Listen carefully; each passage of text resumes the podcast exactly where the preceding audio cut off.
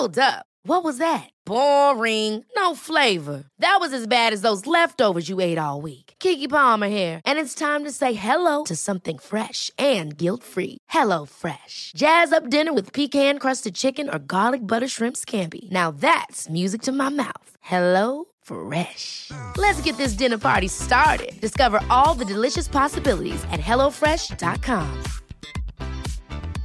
Ryan Reynolds here from Mint Mobile. With the price of just about everything going up during inflation, we thought we'd bring our prices down. So to help us, we brought in a reverse auctioneer, which is apparently a thing. Mint Mobile unlimited premium wireless. Ready to get 30, 30, bit to get 30, bit to get 20, 20, 20, bit to get 20, 20, bit to get 15, 15, 15, 15 just 15 bucks a month. So, Give it a try at mintmobile.com slash switch.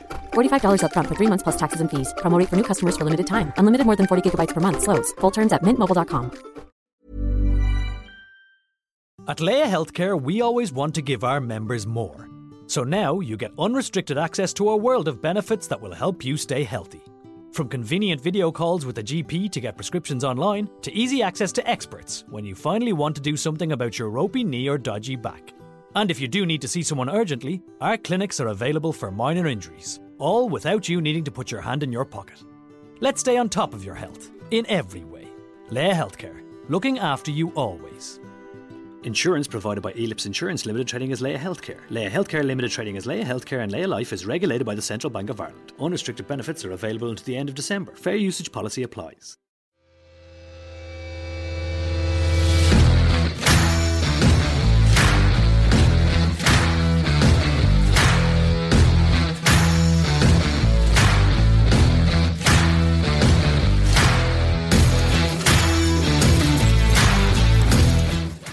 Yes, we've got an absolutely tremendous player with tremendous cheekbones this week. Richard Gough, how are you doing? Fine. Must say you're looking tremendous. Thank you. How do Look- you do it? What's the secret? Looks so deceiving. Somebody told me the secret's carrying your wallet about all the time. Uh, that'll be McCoist, so it? that was my point. and also Derek Ferguson. Uh, and By the way, what yeah. about him coming? He's saying you were born, but then I, I, spoke to him this morning and he retracted his Oh, did he? Did he? He did say you're the fittest Uh, player he's ever played with. Yeah, Derek, good lad, you know. Uh-huh. Um, I was fortunate to play with good players. He was one of them. But what is the secret? Is it the yoga? Ah, no. You know, I played till 39 in the Premier League. Um, just always looked after myself. So Ray Wilkins said to me at a young age, um, your body's your bank. Look after it because once once the body's not working anymore, then it they ain't going to be paying you any money. Um, so I always try to look after myself well, and uh, I think I've just carried that on, you know, to Mm. um, into the you know as I got older as well. So it's good. Rangers captain, I know, but I've got your biggest achievement down here as the third best looking ginger ever playing the SPL. you want to know who I put you behind? I don't know. Everyone says that, but uh, I think it's strawberry blonde. Right, actually, okay. yeah. You want to know who you're behind? Davy Bowman and Duncan Shearer. All right. Happy with that? Bronze, yeah, not bad. No, I'm come on, right. you're the best. You're the best Yeah, yeah. Right, on to the football, Richard. Born in Sweden and grew up in South Africa. Yeah. How did you find yourself at Dundee United? Um, born in Sweden. My dad was from Hillington, um, just up the road here, and um, met my mom down in London. She was a Swedish girl, come over as a nurse in London. Bet she was tremendous, wasn't she? Yeah, I think she was. Yeah, she's a good-looking lady. Good-looking lady with the cheekbones. Maybe that's where the Oh, cheekbones come I'd have from. been all yeah. over her. Yeah, you would have. um, and then my dad played for the British Army, and um, we went out. To, he got taken out of the army by Charlton Athletic, so he played for Charlton for maybe a season, and then immigrated out to to Johannesburg um, in 1965. So. Uh, that's how I, that's how we landed up there. What, what position did he play? He was a defender as well. Centre half? Uh, right back, right half, right, you know, centre back. But I can So- remember as a young boy him telling me, "Do you want to, do you want to kick people or be kicked?"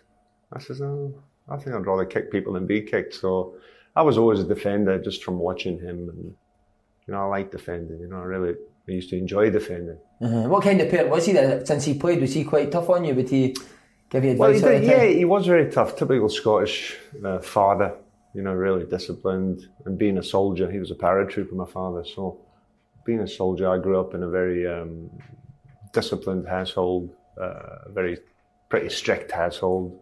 But the one good thing he did, and maybe that's why I should have mentioned about the fitness, was I used to go running with him, you know, every morning from about eight years old, you know. So Did you every morning you go for a run with your dad? yeah, because he was still playing, so he just wanted to keep fit, and he just he'd pull me out of bed and just go for a run. So that discipline that he set stayed with me for a long time. Do you think that made you a player then? I think so because I'm a, you know, like a lot of people say I was, I was very talented, and obviously I had good talent, but I think the the my fitness was um uh, was a big part. You know, I was a good athlete. You know, and, and and as the game changed, you had to be a good athlete, otherwise you couldn't play. Um, so I think that uh, had a huge, you know, impact on me growing up, and also a desire not to give up. You know. Is it true that you went to Rangers at 18 but weren't taken on? Yeah, I mean, you know, my, my uh, you know, from um, from from a young age, I came over at 15.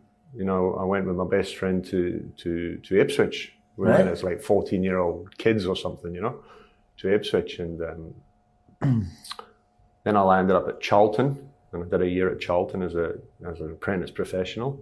But I got homesick because I came from a tennis court and a swimming pool in the backyard in Johannesburg, so I missed all that.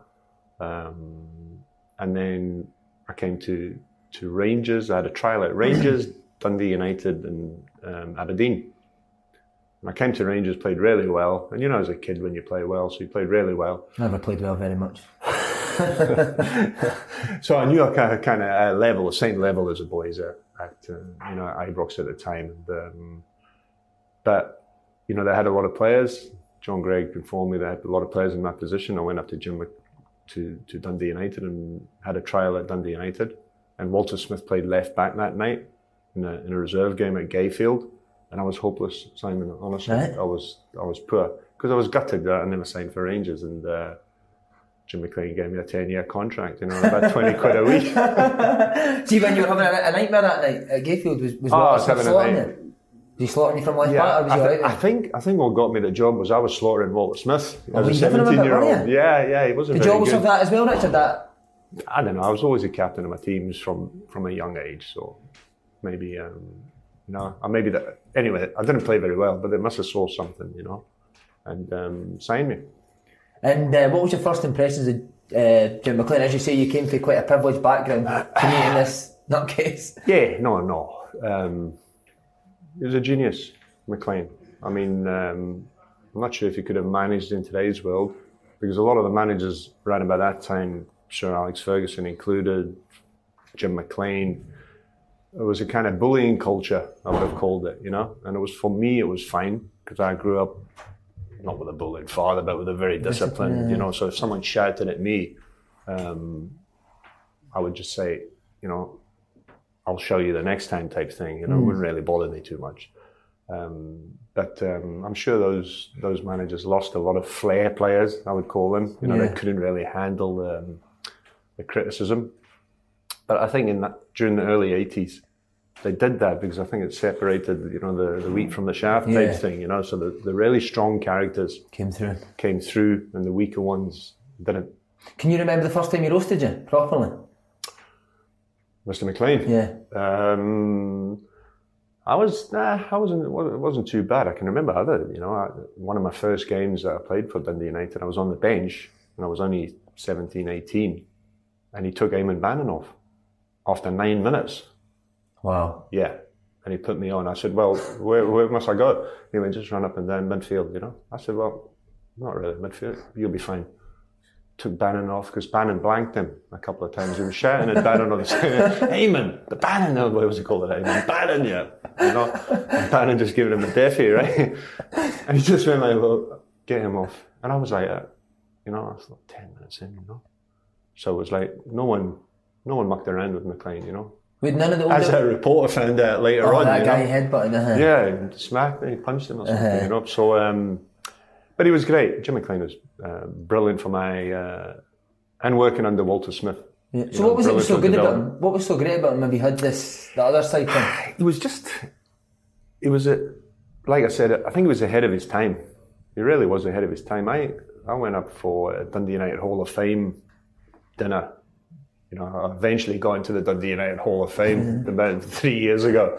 And I went up for a dinner, and a lad called Andy McLaren, uh, who was getting inducted. Uh, Andy's been on. Andy's been on here. Huh? Oh, great What guy. a guy, yeah. Good, brilliant, brilliant, brilliant guy.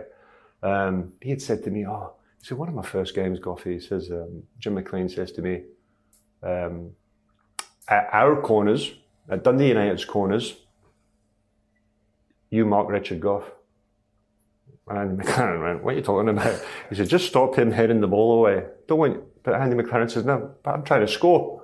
You know, he says, nah, don't you worry about that. Just stop him heading it away. so I was like that, put, you know, the seed in my head, you know, he's, because I just, I didn't used to mark anyone. I just used to go Just and attack the ball. Go and attack the ball. Yeah. Everyone else could mark. I would just go and say, I'm going to head the ball away.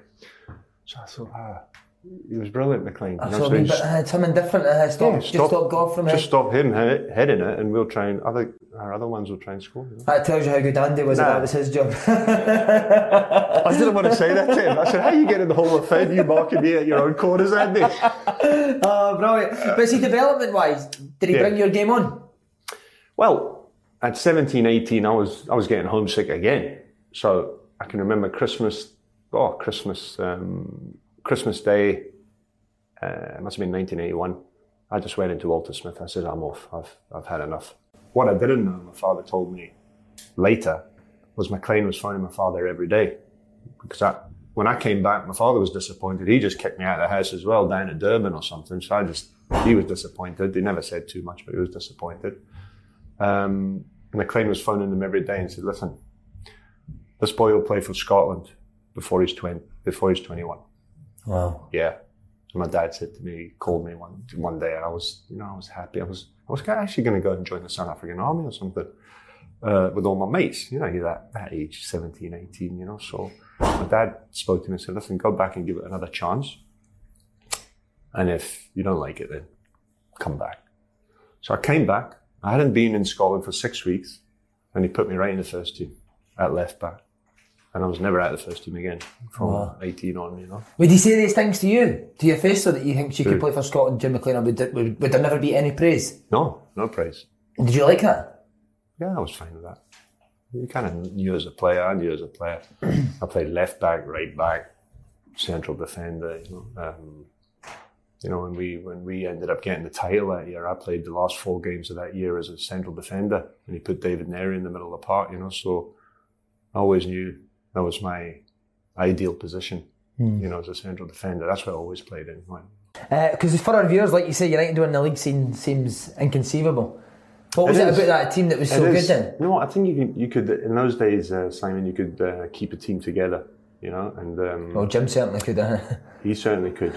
But you kind of had the teams together for about four or five years, I thought. You know, and um, that team, you know, had Hamish McAlpine in the goal. Was, you know, it was, it was a bit of an you know an extrovert, but he was he was a good goalkeeper.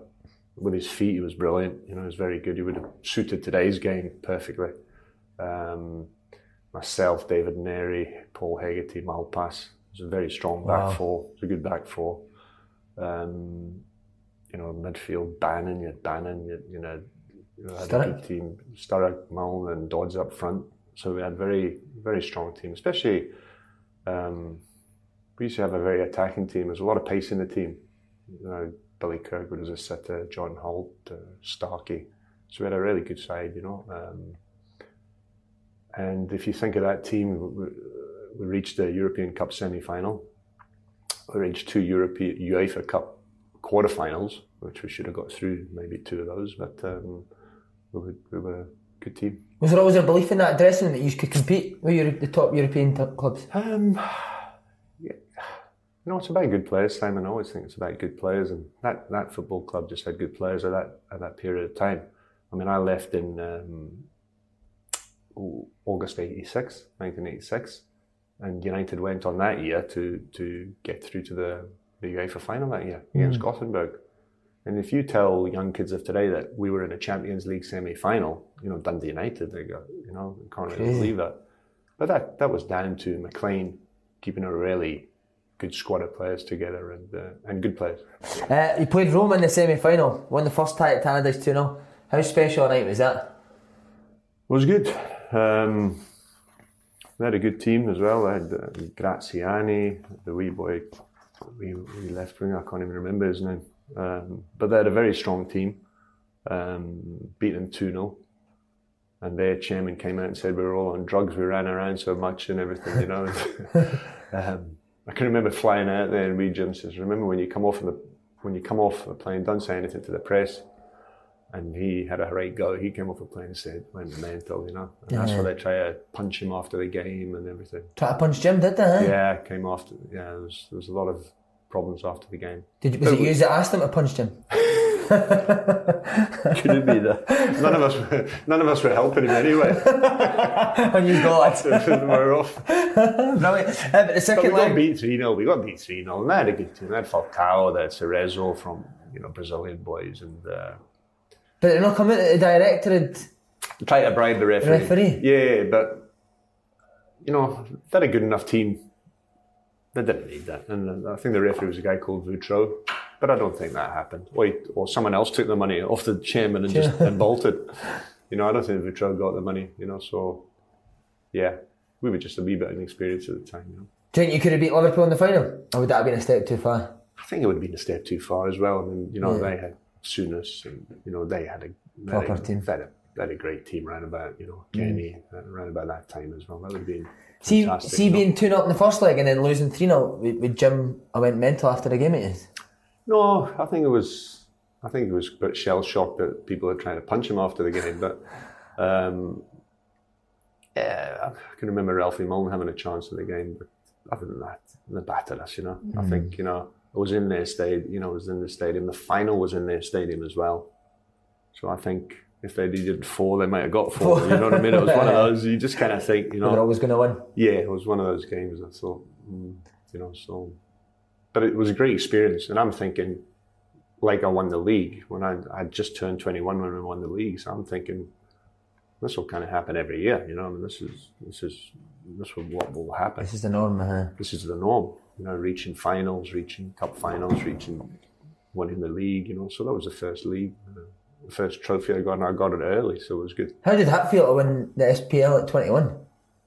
Um, normal, normal because we're just doing a good team. You know, we had a good Dundee United reserve team, won a lot of stuff, and felt good. You know, and then Aberdeen had a very good team at the time. Uh, you know, very strong, and that, because they managed to keep their players together as well.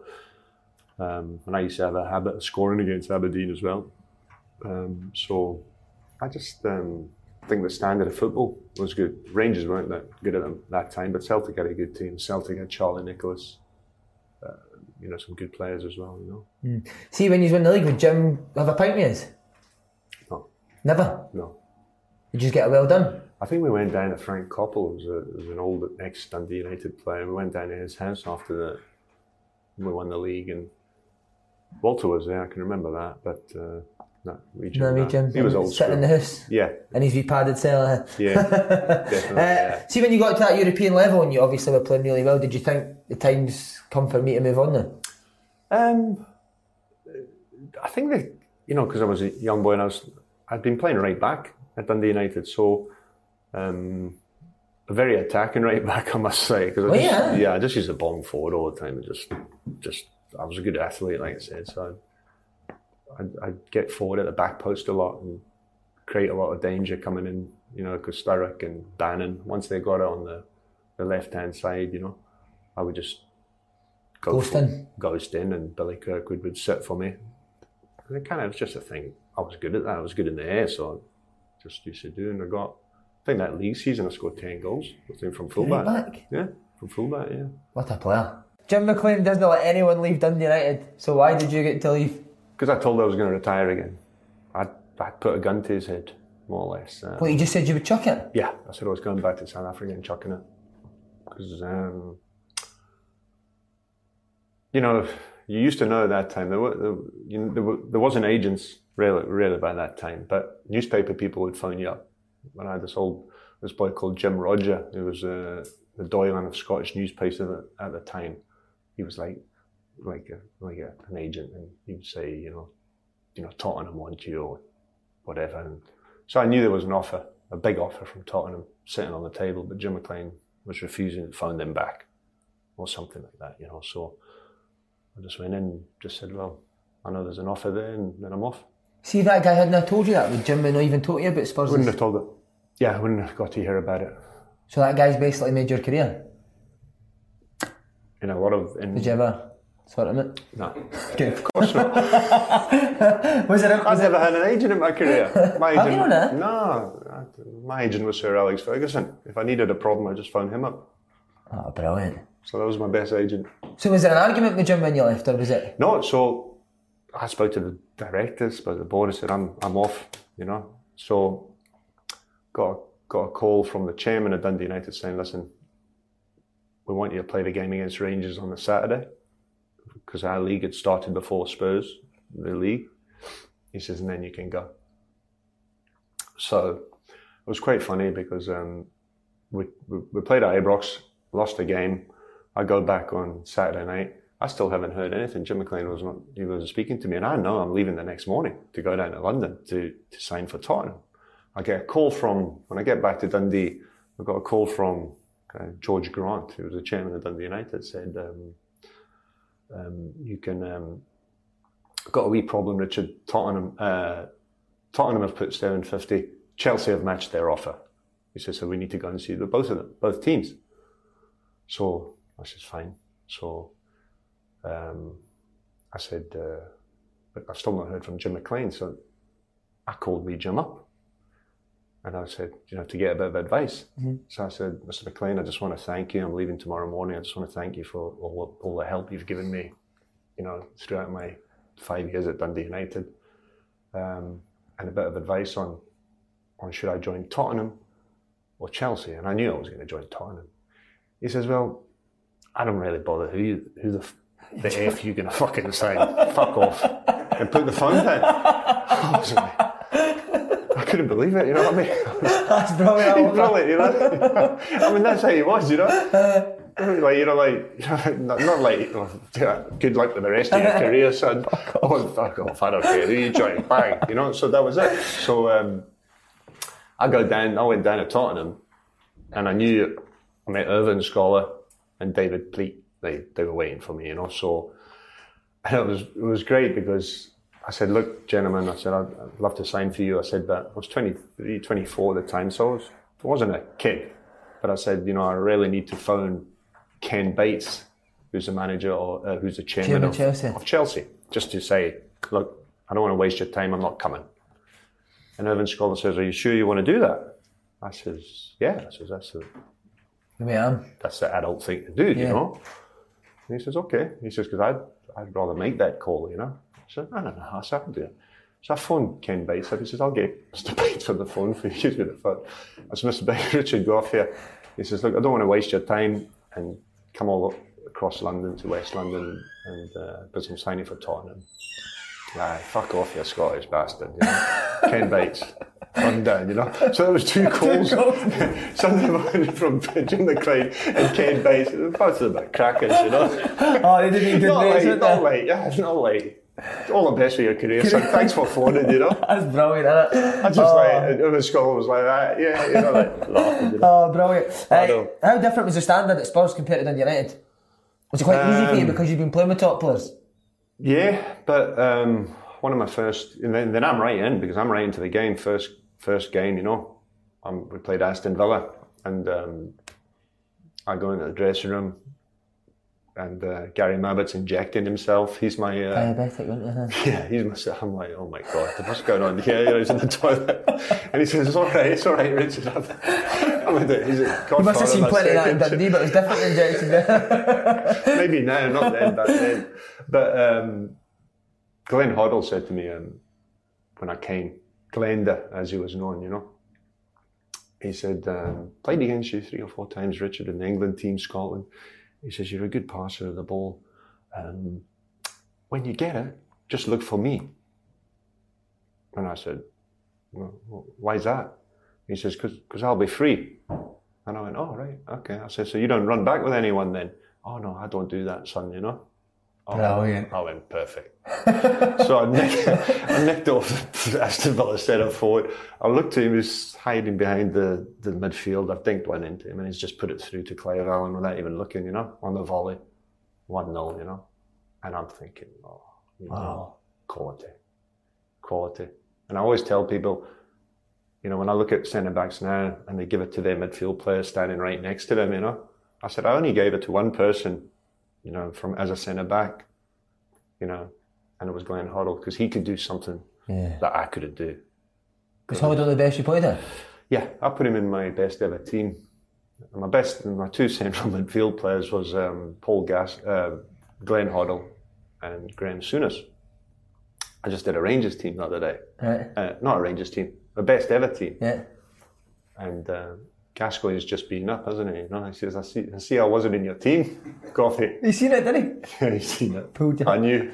and he goes, uh, I said, well, I had to put Hoddle and Souness in. I said, I, I couldn't put you ahead of them, Paul. I'm sorry, you know. He says, don't worry. He says, I put Mabbutt in, in instead of you for the tournament. He's quite happy, you know, because I didn't want to upset Gascoigne, you know. but Hoddle was the best. I've said I as, love as, that for a, Hoddle. Just pass it as a me. player, as a player, he was, um, you know, I love Souness as a player. And, and Gascoigne, I always say, Gascoigne was a player, if you needed someone to win you a game, You could know- produce a moment of magic. Uh, yeah, he was the one that, you know, if your life was on the line. But as a player, one of the, you know, the best players, and I was lucky enough to play with so many good players. But the best player I played with was, was probably, and I only had a season with him. right. And he only had a season with me. And he, funny enough, put me in his best team as well. So he obviously rated me a wee bit, Yeah. but he was the best I'd seen. Brilliant. Glenn I Hoddle, mean- what a player. I just just could see things other people couldn't see, you know. Yeah. Because I always used to say to him, I would always argue with him and say, I'd give him a ball with five minutes to go and keep it, Glenn. And he Try him. he would try the thing, right? And I would go, Glenn, there, you know, you know, keep it, man. You know, it's like two minutes to go, you know. And he says, if that goes through, Richard, it's 2 0. you know? What a mentality? I don't know. So, like today's game, he would his stats would be poor because his, he might only have thirty percent, but the thirty percent were goals. You know, Oh, yeah. because every ball he Can I get players like that now, today? no, but every ball was a. You know, A World Cup, sideways, uh, every ball was. He was Try trying to to. create a goal. Yes, Love it. I know. So the strikers were like, "Oh, brilliant!" and if they ran, they knew it was coming right. Right on their toe. Yeah, Brilliant. Uh, you lost the FA Cup final in 87 to Covent- Coventry. Yeah. Do you look back on Oh. that spell bittersweet? yeah, I do. Yeah, Should have won the game. Yeah, but we were so confident. Um, I remember Ossie Ardiles coming into the room because we had a great team. Hoddle, Waddle, Ardiles, wow. Mabbutt, you know, Clive Allen had scored 49 and we had a fantastic team. Um, we Ossie used to come into my room and uh, take two whiskies from the bar, the miniatures, two whiskies, you know, at the bar, have his fags on the Friday night. Because he knew, he knew, he knew I wouldn't get pulled for taking the whiskies, and the manager knew it wouldn't be me. So I, was, you know, but if it was his room, he would get pulled. You know, but he used to come into my room. Was he, was he a genius as well? eh? Genius as well, and I used to argue with him all the time, and he'd just go, "How many World Cup love winners medals you got?" End of argument, you know.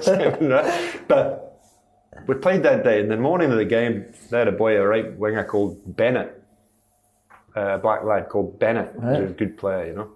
And he said, a big headline. I love playing against Mitchell Thomas. That was our left back that day. And I, I went, I just went to Mitchell's room. I said, Have you seen this article? He loves playing against you. I said, First minute, just put him in Rose Ed. Rose Edge, you know. So they, they throw the ball out to him the first minute, and Mitchell jockeys him right back to the edge of our 18 yard box, and he chips it in for Regis and Houchen. There's a boy called Houchen who played up at Hibs as well. He was a good player as well, a big tall boy. And Regis, I think, headed it over the bar. So, well, this is going to be a long day here, Yeah. you know. You know, so we should have won it, but we never. But um, yeah, it was a, it was a good it was a good season at Tottenham. Was that one of the disappointments of your biggest disappointments of your career? Losing that Yeah, game? Yeah, it would have been. Yeah, There was, I had a few. I didn't have many huge disappointments, but that that was one of them. Yeah.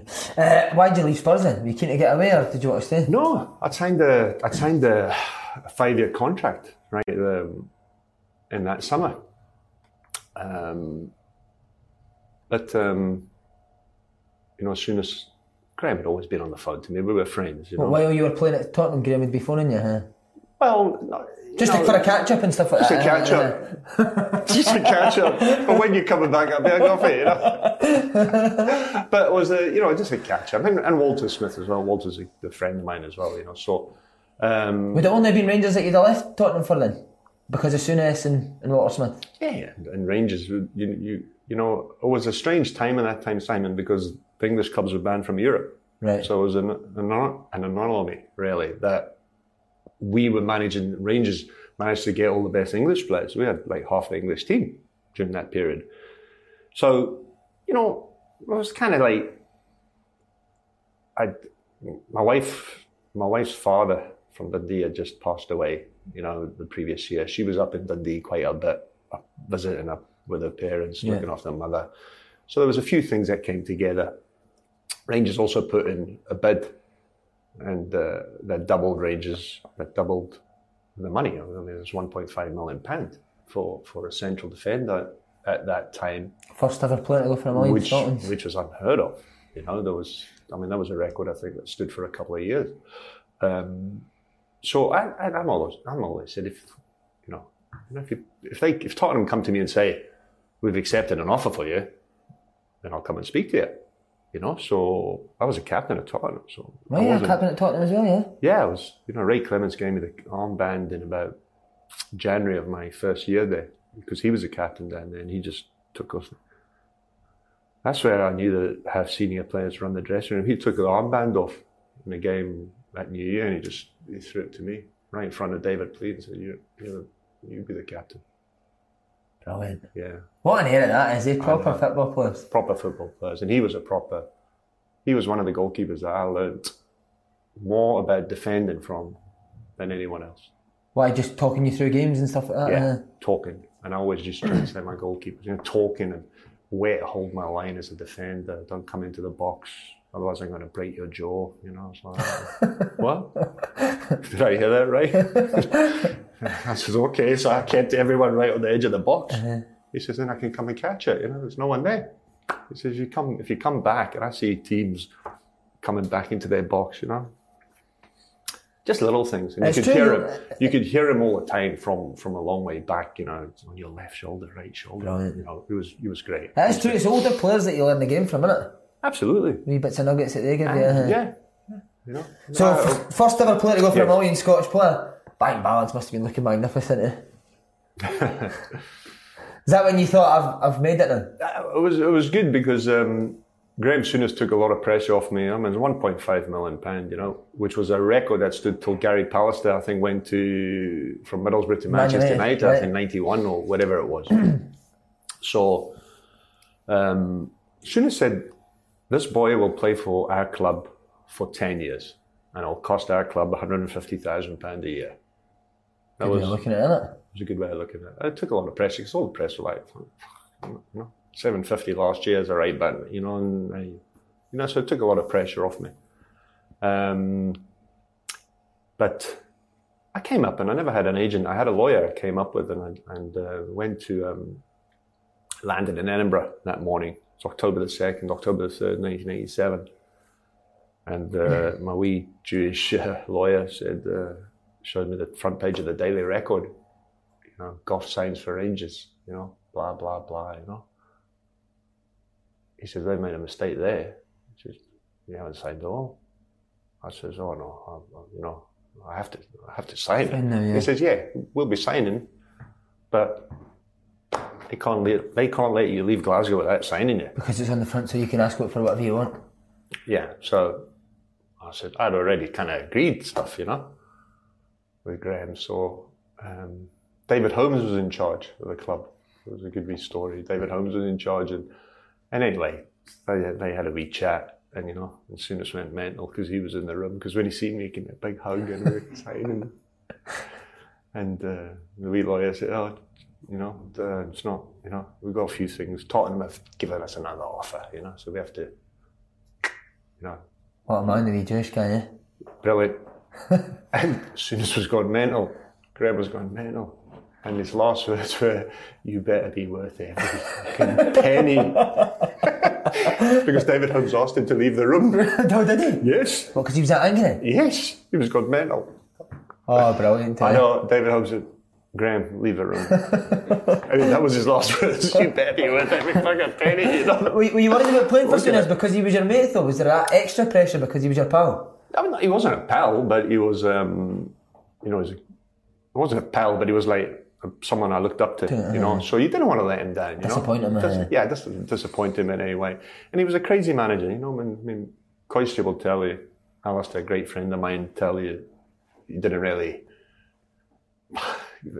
they didn't gel perfectly together. Yeah, he, you he said that on here. uh, He said that on Yeah, he didn't yeah. gel, but I mean, uh, he had he would have had that utmost respect for it. You know, Hmm. um, but maybe you know, a wee bit too, you know, lippy for him, or you know, quick, Yeah. you know, like quick witted yeah, yeah, stuff like that. Souness didn't like all that stuff, you know. So, but he knew uh, Alistair was a good player, you know. But um, yeah, it was great, and then. You know, he revolutionised the football club. So, Hmm. you know, we come up. First year was a wee bit um, tricky. Um, we never got the title. Um, Terry Butcher broke his leg. Players, it was like a you know, it was like a circular door. There was just people coming in and out. It was, you know, because if you didn't like someone, you would sign someone and then go two weeks later, we'd go. Uh, "Oh, by the way, just you keep renting. Don't buy yourself a house. you know, you know, it's like Jimmy Nichols said that to him. Somebody was there, he would just get rid of them. Eh? and just get rid of him. But he was he was ruthless. You know, he was he was he was really ruthless. But which as a player is actually okay. You know, I mean, Honestly, uh, that's what you honest want. way, isn't it? you Yeah, yeah. don't- uh, you looking for a house? maybe, maybe stop that. Imagine you in the missus Look- looking for a house and he tells you to I know stop. he tells you to stop looking. You've been in the hotel until I, until I get ready. you. You're like, what? Brilliant. You know, there was a few, and, and a few people had to go it, and you know, and um, and they were off. They See that first year? Did you struggle with the demands of Rangers? Could, even being at big clubs like Dundee United, No. won the league, Tottenham, who was a big club, but was the demands a lot higher at Rangers than it was at Tottenham? Absolutely, because if you lost the game, it was a disaster. My first game, we lost. My first game at Ibrox um, uh, was a 2 2 game against Celtic. And like you say about Scottish football, like that, you know, it's like chaos. You know, we were 2 0 down, we had nine men. We had nine men on the field, you know. It's like, what's going on? Yeah, what have I done? Yeah, coming up to that. Then I scored, I set Coisty up for one, and then scored to equalise it in the, in the 90th minute. Um, so, yeah, it was a good way to start. Was the Start atmosphere nothing like you'd seen before? No, nothing like I'd seen it, you know. I Did, mean, it, did it, were you going to get nervous at that? Did that scare you, that atmosphere? or no, Did you I never it? got nervous about playing. I was always confident of my own ability, but um, but I like to get nervous, you know, before the game. Not nervous, but you know, Excited. butterflies Yeah. flying, you know, because I thought, you know, if you've never had those, you never had an edge to your game. Um, I loved, I loved playing against the biggest games. You know, that was that was what drove me really. Yeah. How do you think Souness balanced the player manager role?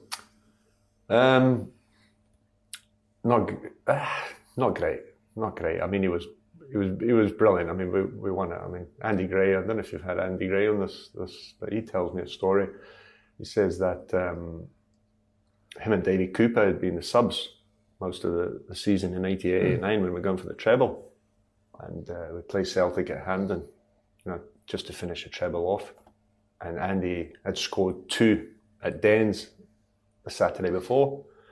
Souness names a team, Andy Gray says, well, he names a team, but in those days there were only two subs, you know, so he goes, and the subs will be me and Davy Cooper. and Andy Gray turned to job like, He's me? Me? He said him. the Delta. Andy Gray. Bastard. Fucking named himself a big fat bastard. Fucking named a son. I was, I was, cracking myself. I, just, I couldn't believe it. I couldn't believe it. He'd been the sub the whole season, and he's named himself as sub at the front. Anyway, Just patched Andy Gray. yeah, he went, oh, I've never won a Scottish Cup final medal. I think I'll try and get one today. Named himself as a sub. oh, what a man. I know he's brilliant. Well, I want to ask you, because I love the story you told me before we came on about how you would try and get an opposition player's head when you were at Rangers as well. Yeah, Rangers were buying, was it. Duncan Ferguson? Yeah, Duncan. You know, Duncan Duncan was great. You know, I mean, it's unfortunate what happened to him at, at Rangers. You know, but I can remember um, we were going to obviously try and sign him. You know, and he was a young boy. He was, I don't know, 17, 18, I don't know, 18, 19. But on his day, he was unplayable, hmm. Ferguson. He really was. Handful. Oh, so ball comes, first goal kick, he's come across me, he's elbowed me, I think, put a couple of stitches, and I says, listen, if you do that again, son, you ain't getting a Rangers Football Club, you know? I says, whatever you do, you don't score against us. You'll never come in here. So that was, oh, sorry, Richard, sorry. Fucking, was walking about like in a straitjacket the rest of the game. And me, Jim, seen me talking to him, so he knows what's happened, you know? Shouted at Ferguson! But the best, like, the, the, Ferguson story I tell all the time was in '92. We were in um, in uh, for Scotland. We just broke into the Scotland team, and we were in uh, Canada before we go to the European Championships. And uh, I've got I've got McCoist, McCall, Goram, McPherson, myself. There's five, six of us Rangers boys. I said, get the boys together. We're having a beer in the room in, in Toronto. It was. And I said, listen, you know, I'm going to speak to Ferguson, you know. He says, we'll get him up in the room. So we get Duncan into the room, you know, because there's rumours that he was coming. So Ferguson comes in. I, there uh, you go. And he was Gallus. He was a Gallus boy, you know, a real Gallus boy. So he takes his top off for some reason, you know, showing us, you know, the muscles and that. And Fer- McCoy said, coffee, show showing the press ups, get the press ups, let's have a bet. And he says, well, I'll do you. I said, how much? He says, £200, you know, £200. Now, you couldn't afford £200 of that day, right? Fair play. Fair play. And I'm down. I'm, You're on. T- you're you're loaded. You're not bothered about I'm, I'm, I'm, I'm, I'm, I'm down doing my press ups. I think I knocked out 82 press ups at that time. And Ferguson, I'll never forget, he was lying on the couch, on the on the bed with a cigar. and, a wee pen. and he went in his pocket and he said, 200 pounds. He said, that's too much, that's too good for me, Goffy. the boys went mental. Because I've got a red face. I'm fucking like that. you just, not even, he never even tried it. Just, love that. Oh, brilliant. So we loved him, you know, we loved him. Character. I was a character. Uh-huh. He was a great character, and I just I, I felt for him when he came. And Mark Hateley had a couple of seasons that were unbelievable. Ran about that time, and um, you know when he headbutted the boy, and then he, all of a sudden he was going to jail. You know, and I was, you know, I'd spoke to the chairman and said, you know, must must be something You can do can do to because I had his father on the phone to me and saying must be some you know um, and I was sad I, I was sad to see him go because he would have been a great he would have been a great um, player for for our club Yeah. Okay, uh, just on your final, uh, your first season, sorry, Richard. Uh, Hmm. Obviously, you lost like to Celtic. How was that feel to defeat a team like Rangers? Did, did Souness say this could not happen again? um, there was a lot of changes so the boys knew I mean we lost uh, at the end of the season that year to Aberdeen and he had an argument with Graham Roberts or and that was something you never did with Souness you don't you didn't argue or answer him back in the dressing room um, it was his law you know that went and um, so we knew we knew um, uh, yeah we'd, we'd but we knew we had a good team. And he got Gary Stevens the next season. He got Trevor, you know, the season after that, and then we started building properly, and that was a, you know, that was a, a, as strong as Rangers team as I've played in 88, 89. You know, it was a really strong team, you know. Um, yeah, so it was, it was disappointing, but um, we knew, we never thought we would go on to what, what happened, but we knew we, we had a good, we had, a, we had the best players. Yeah. Was that also David been- Murray taking over as well? Would that have a big part to play? David Murray took over in November of um, uh, 1988, that season. Yeah, and that had a big part because then there was, uh, you know, there was, um, we are just getting the best players. And like I said, the English teams were out of Europe at that time. So Rangers at that time, Rangers at that time were, for me, the top in the top three in British football. You know, uh, at that time. See, when you mentioned the big players, would Souness, no matter how big the player was, you would uh, was everyone treated the same? Yeah, pretty much. You would go through all the big players as well, huh? Yeah, yeah, he would. None of them, none of them would ever answer him back. Obviously, he's a Graham Um, No. Roberts, but no. No, none of them would ever. You know, you, you knew, but but he just knew he was a, he was a football man. So you know, it's saying to myself and Butcher, who was I was captain of Scotland, Butcher captain of England. You know, you can never get that now. No. I would come in if me and Butcher were not playing too well, which wasn't very often, but if we weren't, he would come in and say, listen, I'm, I'm not going to tell you how to head the ball out of the box, you know, and, and where to hold your line and blah, blah, blah, you know. Um, you know, sometimes myself and Butcher would have an argument in the dressing room. And that's what I always say about Ray Wilkins. He could, he was the only one who could come up and say, hey, hey, hey, you're both better than that, you know, and separate, you know. And that's why I love Ray Wilkins so much. Mm. I mean, but if you think all the experience we had there, Ray Wilkins, 80 caps for England, Butcher, 80 caps. Wow. I mean, it was Gary Stevens, right? You know, I was just tremendous players. Yeah. And it, you, you know yourself, Simon, if you play with better players, Makes you better. makes you better as Yeah. well. Uh, did, did, you, did David Murray interact much with the players? Did you have many dealings with him? Um, I did. I did after you know after I became captain. I did. Uh, uh, you know a lot of uh, interaction with David. Well, I say a lot. Um, I learned a lot from Ray Clemence. You know, as the captain of the, you know, how to captain a football team, and Terry and Terry Butcher. Terry was a different captain to myself, where he was very, very, um, very vocal. I wasn't maybe. I just try to lead by example and. Um, wouldn't ask anyone to do anything that I wouldn't do type thing, you know. And um, but um, I used to go through David Murray and um, do the bonuses and do, you know before before the start of the season and stuff like that, you know, and just make sure everything was everything was in black and white. We knew what was happening. Did you quite like that side of things? Yeah, because David Murray was great. I used to say we want that, and he would say, "Yeah, that's fine." So you're after it. I would go back to the players, and the players were like, "Oh, well, you should have asked for more." Christy, he was very much. You should have asked for more. I should take over that. I should take over that. Imagine having in charge of that. Ah, yeah, go to Christy's charity.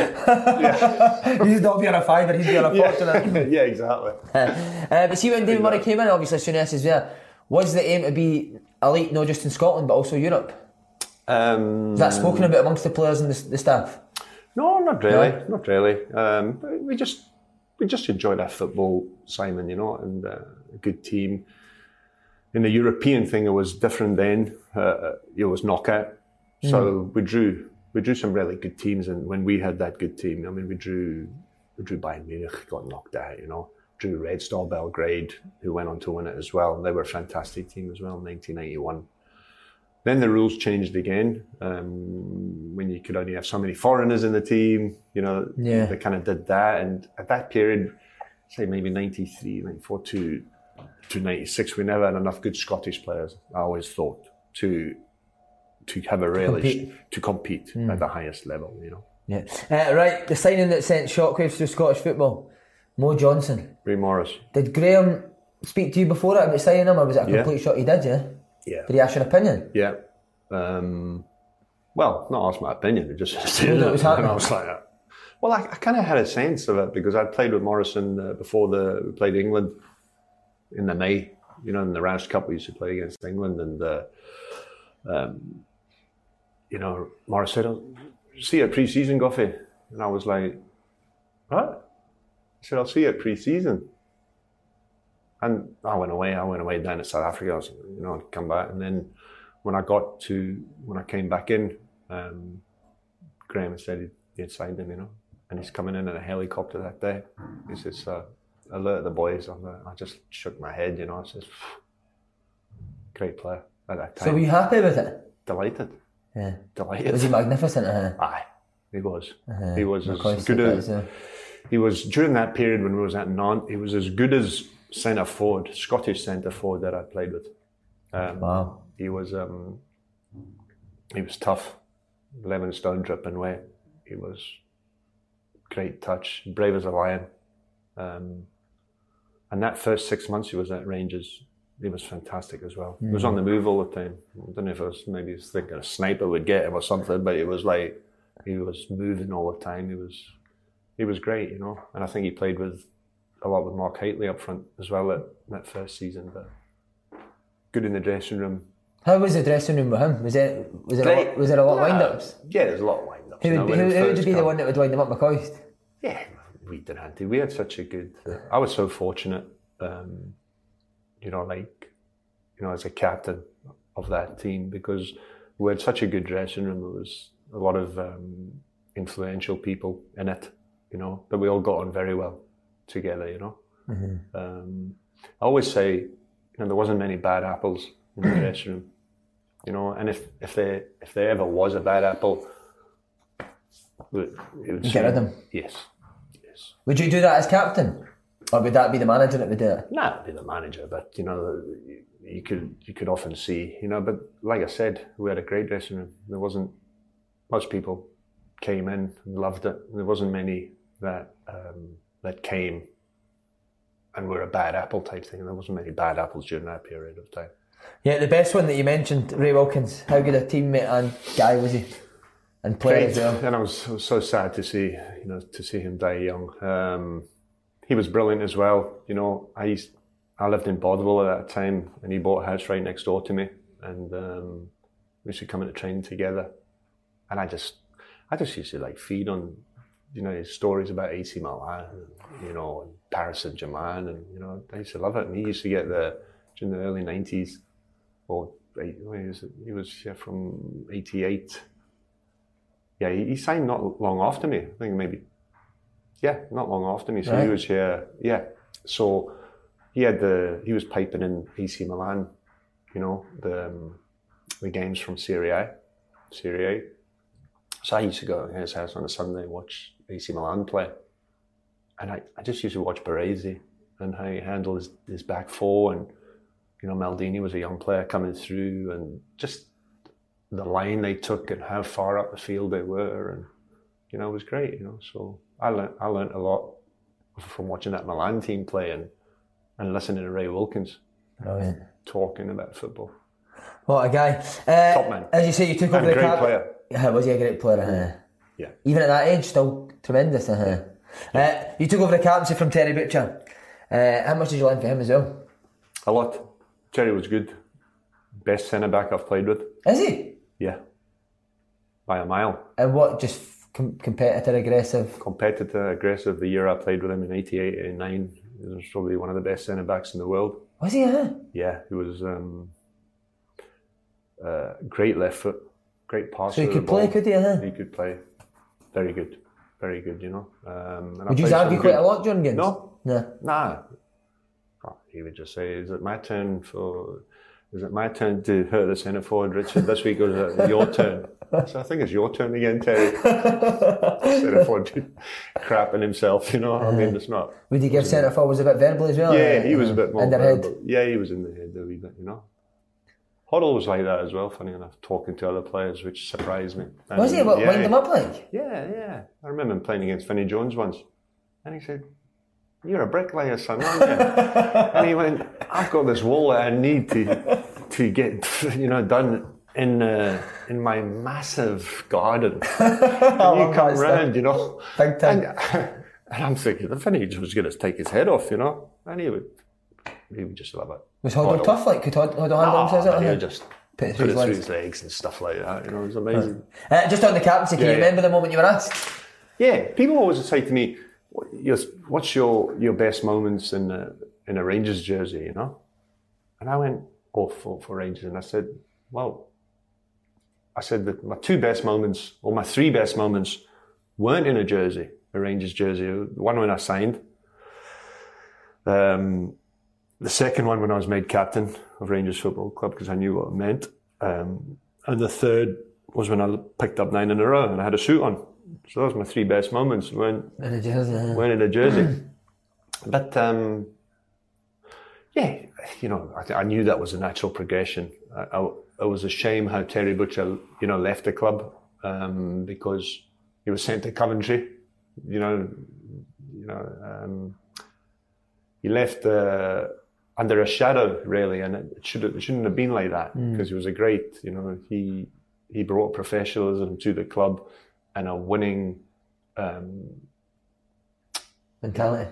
yeah, the mentality of the club changed. I think when himself and Souness came, you know, um, and the and the and the boys thrived on that. You know, so he played, I think, in the 1990 World Cup with an injury, and Souness didn't want him to play for England, and he played, and you know went on that season. And, uh, I think in 19, it was, yeah, it was 1990, I think. Yeah. Um, we played Red Star Belgrade, got beat, and we played a League Cup final. It was my first one as a captain. And Terry, for some reason, no one will know what happened between him and Graham that day, but he was asked to play and he never played or whatever.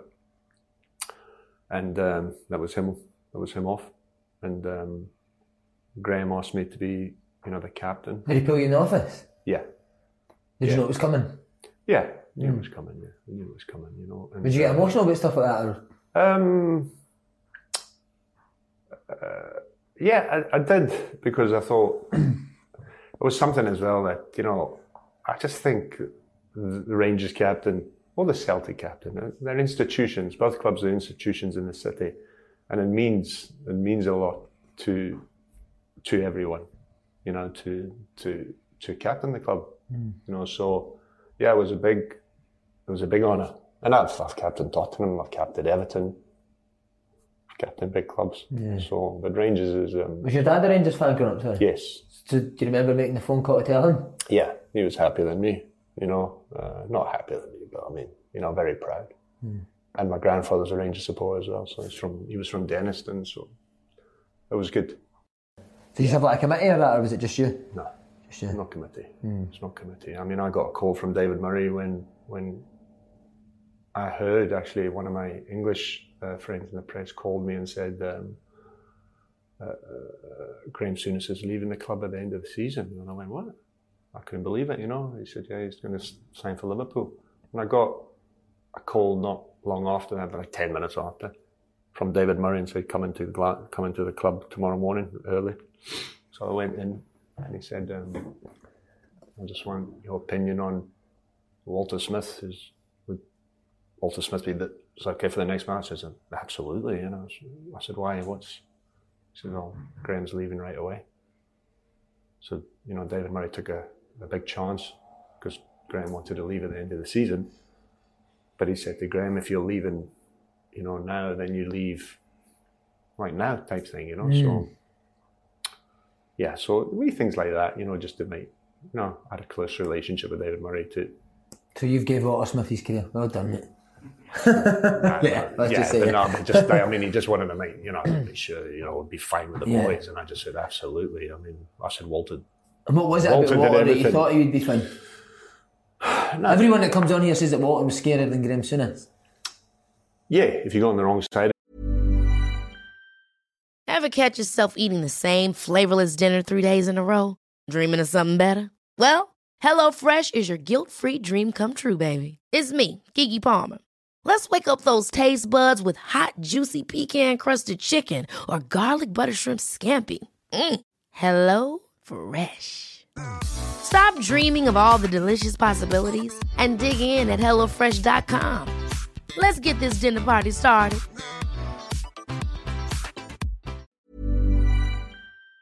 in a minute, uh, yeah, Walter's two completely different people, um, and they might, when they were together, it was very good because Walter's man management skills were, you know, top class.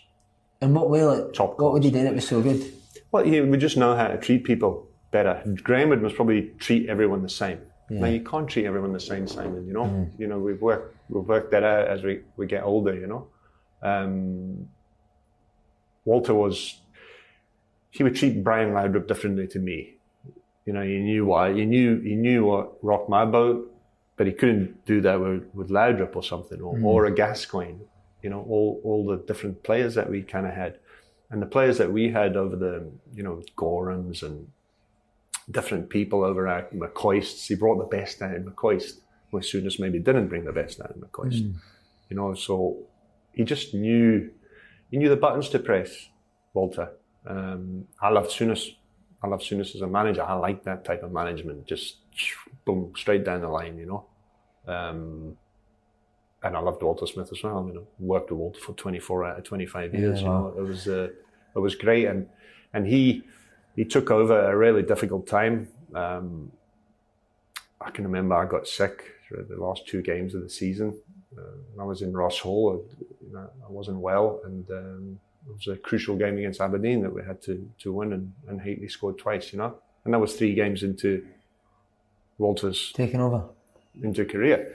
But it was some some call by David Murray to say to, to Graham, When you go. if you don't if you don't want to be here, you go now. Hmm. I mean, three games to go. You know, I mean, you know, it was a big it was a big call. Did you have a conversation with Souness before you left? No, no. I spoke to him after since, and you know, he, I think he admits that it was biggest mistake of his life. You know, To leave, yeah. yeah, yeah. Uh, right, just out to Scotland. How much did you take pride playing for the national team? Three major tournaments: Mexico '86, Italia '90, Euro '92. Did you I always, did you always see yourself as Scottish? Or? Yeah, always saw myself, saw myself. You know, growing up in South Africa, my dad was a professional football player, played for a team out there.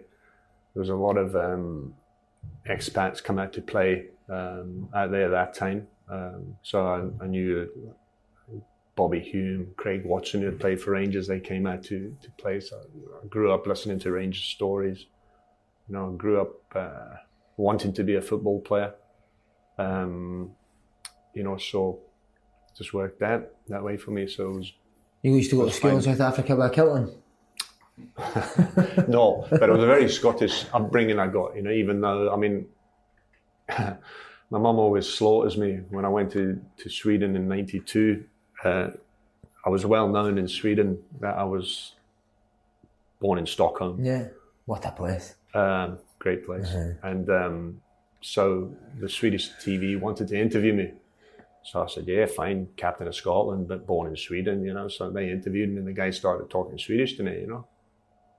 And I was like, "Ah, I'm sorry, you know, my mum, my mum never taught me Swedish. And I killed my mum for that. And I said on Sweden national TV, my mother never taught me Swedish and she got pounded, you know, by all her cousins. But it was my dad. It's not, you Not don't taught me that Swedish, uh. fucking that stupid language, you know. But no, my dad would have, I've always said my dad would have shot me if I'd played for, for Sweden. Brilliant. But that was McLean as well. McLean obviously said to Jock Stein, and McLean was assistant to Jock Stein at that time. Said he must have must have had a good player here. You better get him. By the way, but he's born in Sweden, but his dad's Jim Scottish. got you to play for Scotland, is it? I'm sure, but he got uh, he got Jock Stein. To look at. Yeah, just to say, you better get him tied up for the under 21. You know, just just in case he makes it. You know what I mean? So yeah, so that happened. So once I played for the under 21s, then That was you. Yeah, but I would never. I was always my um, my goal was to to play for Scotland one day, and it happened. You know. And the proudest moment, captain Scotland, Euro '92, as you say in your birthplace in Sweden. Yeah, I mean, Seriously? a great, great. Like I said, I mean, I, I made my debut March of thirtieth, nineteen eighty three. Uh, Charlie Nicholas scored two goals um, against um, against Switzerland. Um, they had a big centre forward, and I was Alan Hansen, I think, and Willie Miller and Big Jock Stein was, you know, that's what I liked about about him. He gave, he never said anything to me, Jock He just said, he threw the number two shirt at me. He said, "Listen, play, do do for your country what you do for your club. Go play." That was it. That was a team talk. I was like, that. "Wow, this is brilliant." I just ran up and down, you know, and. Um, you know, Jock Stein, he, he took Alan Hansen off at half time. The big centre forward was giving him a hard time. And he, he slaughtered Hansen in the dressing room. I was like, oh, was oh my God, you know, what's uh-huh. happening? Yeah, he slaughtered Hansen and he, and he threw he just threw the shirt at the cleat and he says, go take care of the big centre forward. And Big Alec came on. But I was like, you know, the power, you know, I mean, Hansen was a great player. Liverpool, great, huh? great player, you know, 83, you know, right at the peak. And he was getting knocked about, and Jock wasn't having it, you know. Took him off. Just took him off, half time. Put, put, put Alec in, and Alec put the nut on the boy, you know. And, was that the start of Alec. McLeish's international career after no, that? Alec had been playing, you know, a wee bit, but, but that was that was 83. So, so I played for Scotland, 61 caps. I was very proud of the 61 caps. Um, I'd had a few issues. Wait, the Scotland career, my ended career, it was, a regret of mine. Um, we handled it wrongly because I should have had 125 caps, not 61, because I went on to play from 93 to 2001. Um, and um, you know, during that period, I know it extended my my Rangers career and maybe, maybe my thing, but I still think was probably I was up there as Scotland's most probably best centre back during that period from from from 93, 94 to when I finished playing, you know. And what was it? Was it issues with the coaches? Yeah, it was a few issues we had, but it was was handled the wrong way. And I I, I, I stupidly did a book where I criticised um, Andy Roxburgh and Craig Brown, and I shouldn't have. Um, I should have just told, you know, girded my huff, as they say, Yeah. and I didn't. I was stubborn, and um, I think also they handled it the wrong way as well. Um, you know, because you need you want your best players to be playing for you, you know. So, and it never happened. So, Have you spoken to him since? Mr. Roxburgh, Yeah. Van Yeah. Brown? Yeah. yeah, I know, and Craig Brown, yeah, yeah, It's all right. yeah, that's all good. Okay. Uh, Champions League. Rangers being so dominant in Scotland, was there a set aim to win the Champions League? Did- you feel that was possible? Um, I know Walter was massive on Europe, wasn't he? Yeah, he was, but but during that period as well, when especially when we got to to six in a row, seven, nine, you know, and then you started getting closer to the the ninth. That was more the aim. yeah, that was more not not the aim. We wanted to do well in both, and there was no rotation system. You know, like I, I, I was thinking the other day, I was I was looking at Joe Aribo. I'm just mentioning this out of you know instantly. He split his head open, got 20 stitches. You know, I said that happened to me on quite a few occasions. Game, huh? Not every game, Most games, yeah. but not. You should try and hit it at the centre back, you know, the centre forward. But but it would happen sometimes, and you know, I, and I'm sure sure I was concussed, and then play. So you would play the, the next Saturday. You know, you would get stitched up, and you would play the next Saturday with a band on your, you know, head, and you would just go and play.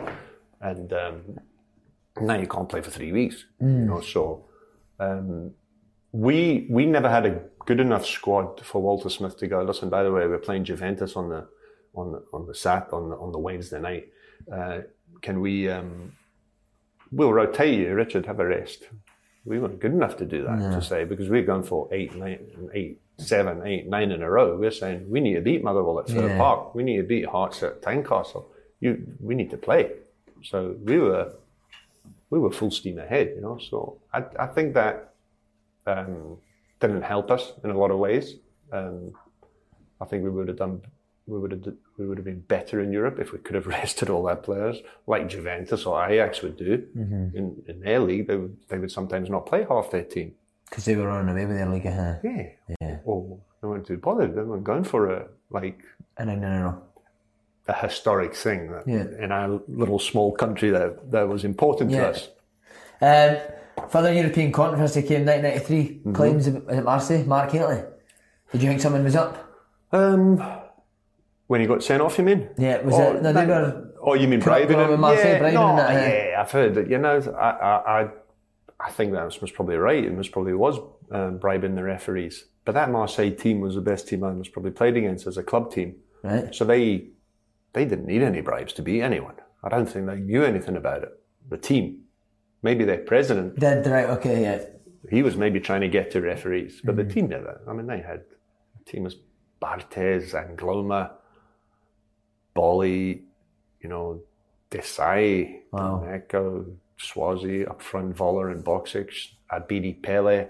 So they had the best team, you know, on paper that, you know, maybe I'd played against. Club team. See, with the European and the Scotland stuff that you've had, obviously playing against a big. Who was the best that you came up against centre forward with? Um, it was probably, um, uh, it was probably Van Basten. Oh wow. Van Basten's a good player. Oh, I played against, yeah, I played, yeah, he was a great player. And I played against Voller many, you know, I played against Voller first when we were 21, both of us were 21. And he played for Werder Bremen against Dundee United uh, back in the day. Um, Did he have that naughty moustache at 21? he had, he had the, the long hair, Terrible, curly, yeah, yeah. I don't think it was, yeah.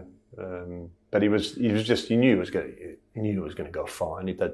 You know, and he was a great. Um, I can remember just elbowing him one time in a in a Scotland game, and You like the old elbows, didn't you? yeah, well, you try you, you try you know. Well, you try to make, you try to put something on the centre forward. You know, I mean, it was more physical back, Yeah. you know, in those days. Or he wanted to make sure the, the centre forward knew he was in a game. Not he was going to get the ball and just Be easy for him. huh, yeah, you know. So so yeah, I think I managed to catch him a good one. You know, I knew, knew if you call him a good one, I call him a good one, and I'm and he and he. And he caught me one back very, very quickly, you know. And he says, "Can we play football now, Mr. Gough?" I says, "Absolutely, no problem." Typical German, you know. Hard like that. nails, yeah, yeah. hard as nails. I thought, oh, you know, you're not gonna, you're not gonna, um, uh, At Baton. yeah, you're not gonna unnerve him in any way, you know. So it was great. Also played with some great players. Going to run through a couple. Uh, Alan McCoist, as we've mentioned a couple of times. Uh, He was there for your entire spell. How much I laugh and how good was he in the dressing room?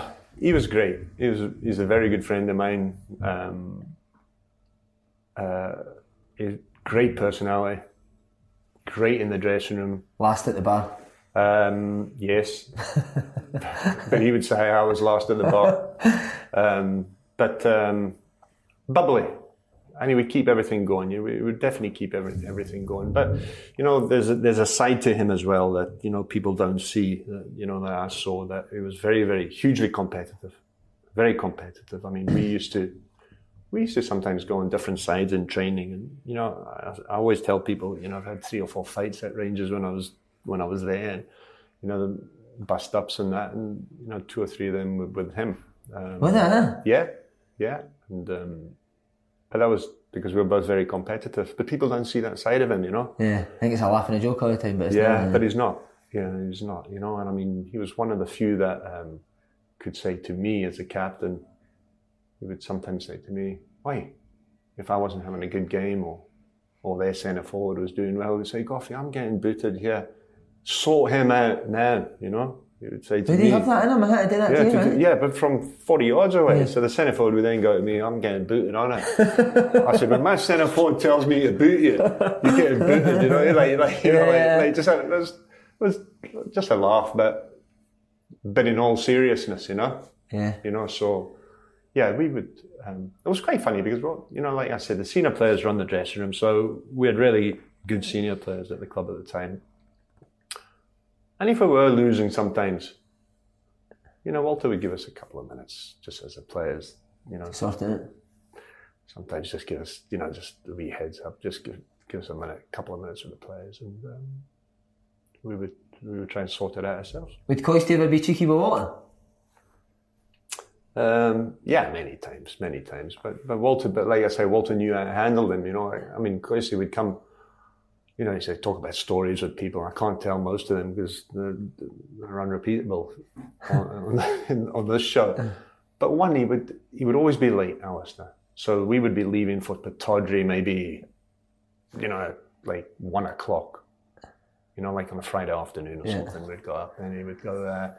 But the bus would be outside one o'clock, Coisty on the bus, you know, and he would walk on at five past one, and everyone's waiting there for Coisty, and he would come onto the bus, and Walter would go, "Come on, man," you know, and he would Coisty would look down the bus and he went, "Walter, have a look down the back of the bus." Who's going to get you the winner at the Pittodrie tomorrow?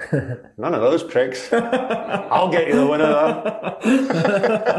this bus leaves when I say so. Ah, Right? brilliant. That was brilliant, you know. And would laugh at that? huh? I would laugh at it, but you couldn't do but anything else but laugh, you know. And the boys, you know. So. And most- of the time, you did get the winner. You know that that was the problem. you know, See, in good. training, when you were playing against against each other in training, would he would he get in your ear at training as well? Yeah, he would try. I, I, maybe he used to like playing against me in training because he used to say Dundee United. I used to score against Dundee United all the time, right? and I went, Coisty, you're playing against Hegarty and Narey. I said, I was playing right back. I was scoring against you the other side. I said, you weren't chasing me back there. you?" I said, I never played centre back against you, son. You know? That's why he scored that. Yeah. Uh, how vital was his goal still? Look, people always say, oh, Derek Ferguson says he needed five chances to score. Ray Wilkins said three. Said he might have struggled at playing Italy, you know, because he needed three to score, you know. I says, but look, I said, the one thing about him, he had a tremendous um, a, a confidence in his own ability. You know, if he missed chances, I've seen players miss chances and, you know, lose themselves, you know, but Coist, McCoist was, um, you know, uh, very confident in his own ability. And a lot of people said to me, oh, he wouldn't have scored so many goals in England or whatever.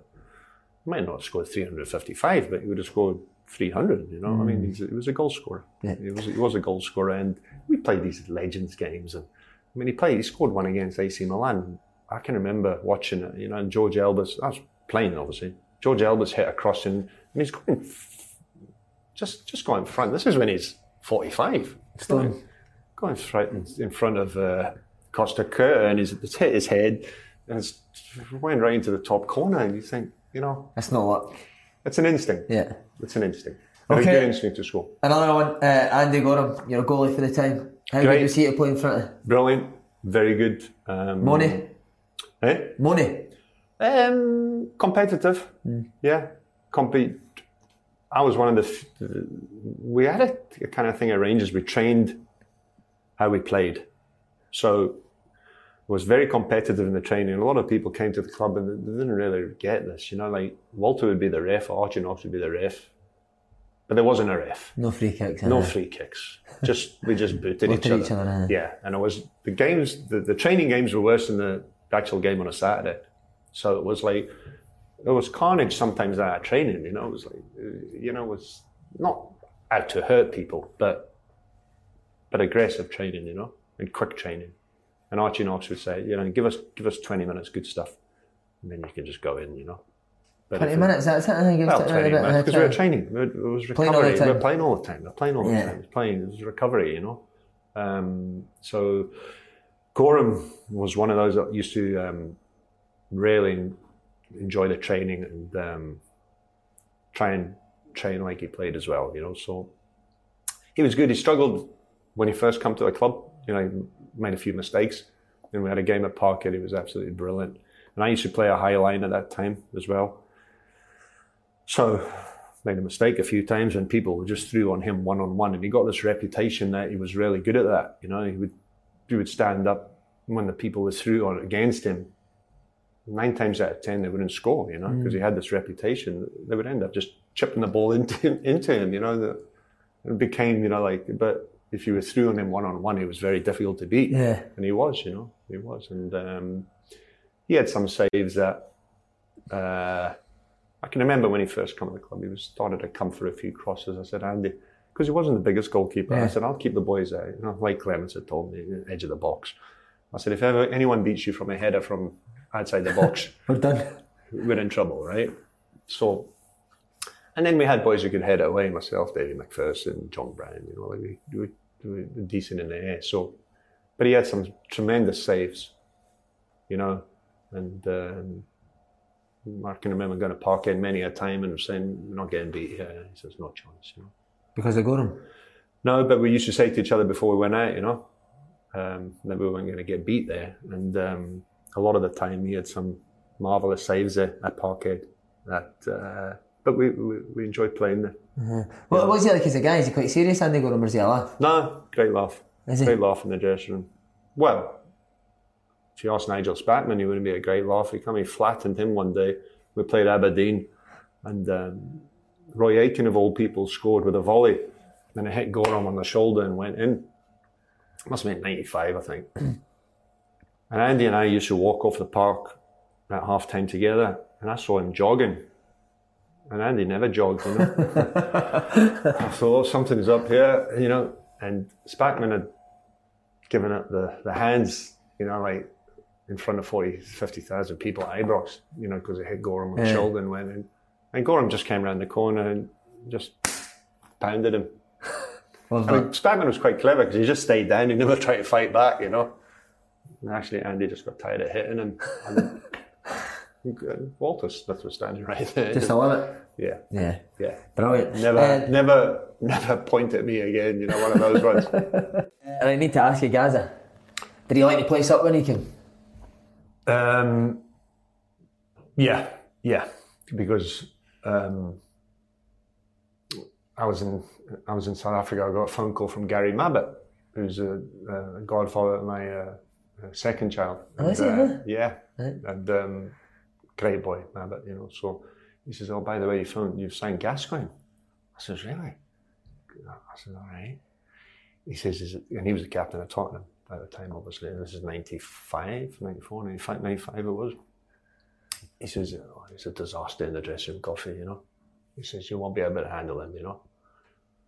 I says, no. I said, this is a big dressing room up here. We've got some big hitters up here. You won't be mucking around up here. What does he do? He says, well, he just cuts up your suit or your clothes and, you know, he did a jobby in uh, the, in the Tottenham's change room. I says, he ain't doing that. yeah. Someone's shoe or something. I says, you know, so he came in, I, I come, I come the first day back of training, I'm in early. He's already there, sitting with Jimmy Five Bellies in the dressing room. I says, wait, you, Five Bellies, out, you know? Jimmy was sitting in the dressing room. We've been Fat Jimmy. Says out. And Gascoigne says, oh, I'm so looking forward to play with you, Goffy, and blah, blah, blah, you know, and you, you know, I've heard so much, you know, you know. I says, look, Jimmy Bell had put him right next to me. I says, you touch my clothes. I said, I'm knocking you out, right? And he looked me up and down. He says, all right. He says, I only cut up Armani and Versace. I don't do Marks and Spencer. All the boys are like this. He's done, He's done me nice and you're like, as soon as you come in. so it was brilliant, you know. But um, first game, I got the ball from Goram and he had a couple of people around about him. And I've given it to the right back or something. Coffee, give me the ball, man. I says, there's two people right behind you. I don't, you know, give me the ball. So I fired the next one into him. Boom. And it's just like, he's, he's giving it like that, through, you know, through his legs to the centre forward. uh-huh. No, not to the centre forward. Oh, First touch, just like that. the centre forward, Yeah, yeah. yeah, yeah. I went, oh God, you know. It's a bit like Hoddle, a bit different, you know. Yeah. Glenda was more balanced. Gascoigne was get it in any situation, you know, pass it into him and spin it around and go that way, and you know, he just he was a Off the genius. cuff. Off the cuff, he was a genius. But genius and madness sometimes is close together, you know. Yeah. When he got sent off three or four times on our European journeys, and you know, he said to me, he reminded me the other day. He said, "Remember, remember Amsterdam." because I'd just seen him three or four days ago. He says, "Remember," and he's got one of these photographic memories. You know, like he remembers Right. everything, Every little detail. Uh, every little detail. So, said, "Do you remember Amsterdam when I got sent off?" I says, "Yeah." After 14 minutes, he got sent off the other day. You know, Wow. we got beat four 0 We needed like 14 players against them, not like 10. And I came into the dressing room, and I was looking for him. He wasn't in the dressing room, so I went into the toilets, and there was one cubicle shut, and I just volleyed it down. I booted it down, and he was he was crying on the toilet, you know. And uh, I couldn't say anything to him. He was, he was was crying, and something had happened the previous weekend that wasn't right, you know. And the but um, great player, great player. Would Walter never go mad at Gascoigne, or Mm-hmm. could you not go mad at him? Would Walter still, or would you just leave him? Um, that's why I say Walter's man management was good, you know. Know how to deal with players like him. It was good, you know. I remember, I remember Walter saying to me one time that um, Gascoigne He had found out that Gascoigne had been out at three in the morning or something in Glasgow or somewhere, you know, somewhere. He says, I'm not going to play him today, Goffey, you know. He says, uh, maybe tell him, you know, I'm not going to play him, you know. So I went to tell him and he started burst out in tears, you know, before the game. Um, so I don't think he played that day. Can't remember, but you know, it was just unusual, Yeah. and you had to treat him. Fascinating. Yeah, it was fascinating. The fascinating, uh, fascinating boy, fascinating player, you know. Him But and he seems McCoist funny together? Yeah, great, brilliant. Were they best of pals eh? I don't know if they're the best of pals, but but um, but they were good. He used to pitch up at Coisty's house, you know. But but Coisty gave him a key. Why would you give him a key? I mean, to what did you give him a key for? Did he tell you a story with the fireworks or something? Uh, he brought the fireworks. Yeah, firing them right over his house, you know, and holding them in a milk bottle like that. I mean, take your arm off, you know what I mean? Oh, tremendous, eh? What a dressing room, too. No, no, was, there wasn't a there wasn't a quiet moment, you know. And that, that, that's the days when you used to train Ibrox. Well, we used to go to Ibrox, and then we get a minibus, Yeah. you know, to um, to uh, we should tra- we should train on a cricket ground. You know, Did you say? Yeah, like, you know, up in the West End. Yeah, so you you know, one of the best teams.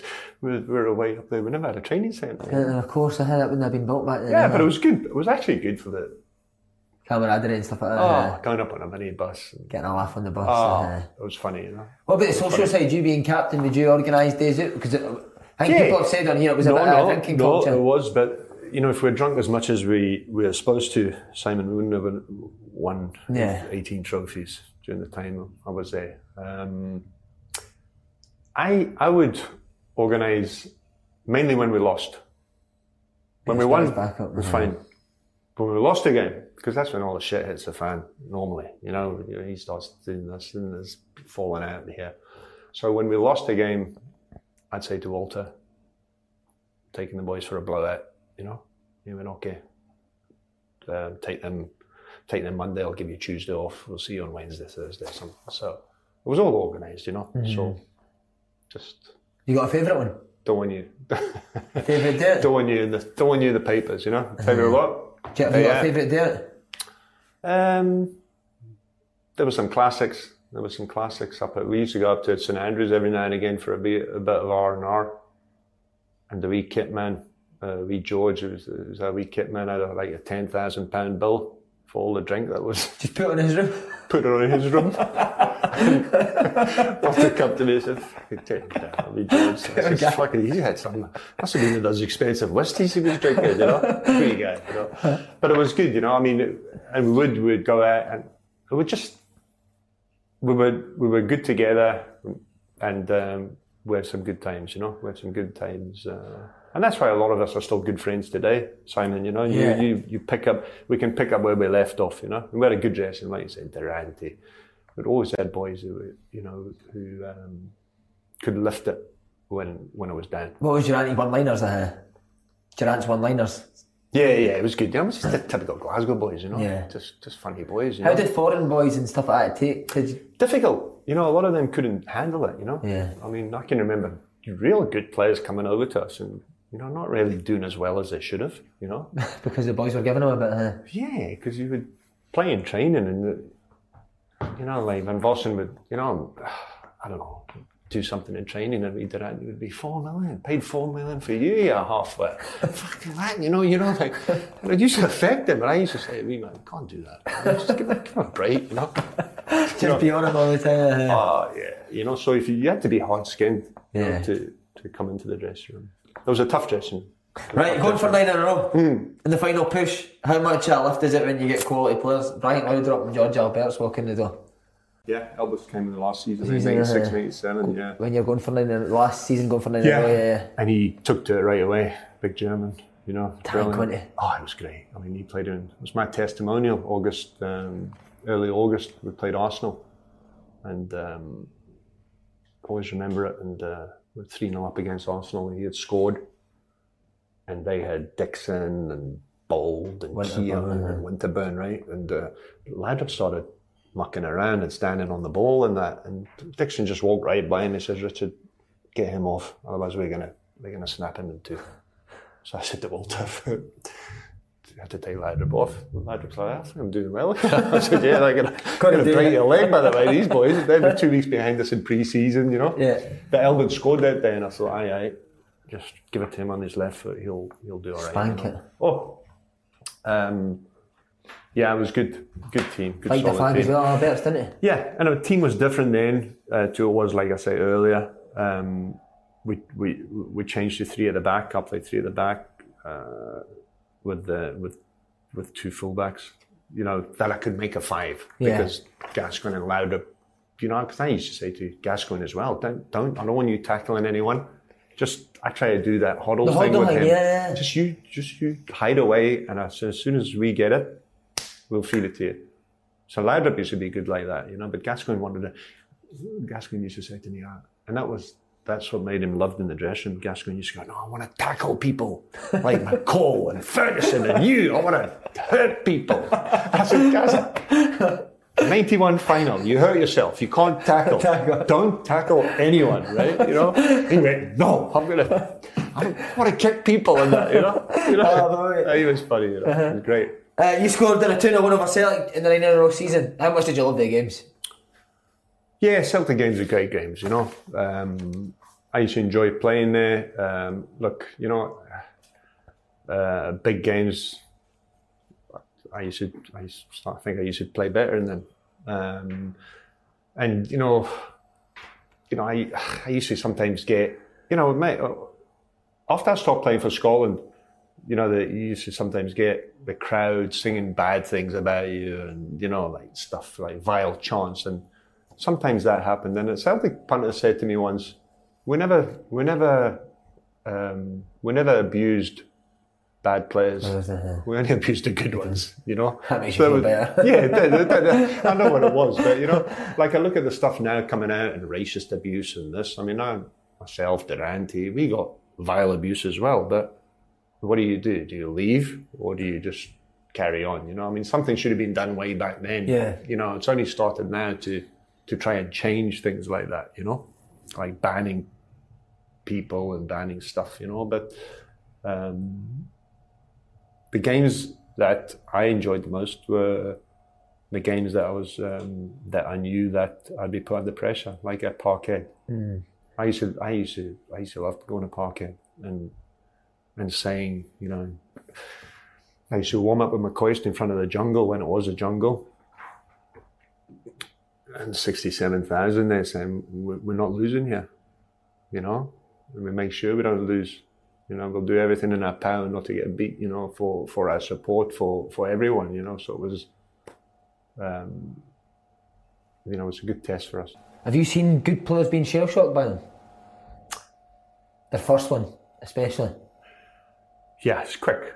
It's quick, you know. It's like and I, I, I tell people, you know, I always say to people when I went, um, when I went to Liverpool, when I went to Everton at the end of my career, you know, a lot of it was I was 38 at the time, and they said you're going to play against Owen and Owen and Fowler, and they were young boys, you know. And I said, look, I, I said I've played in 50 old firm derbies.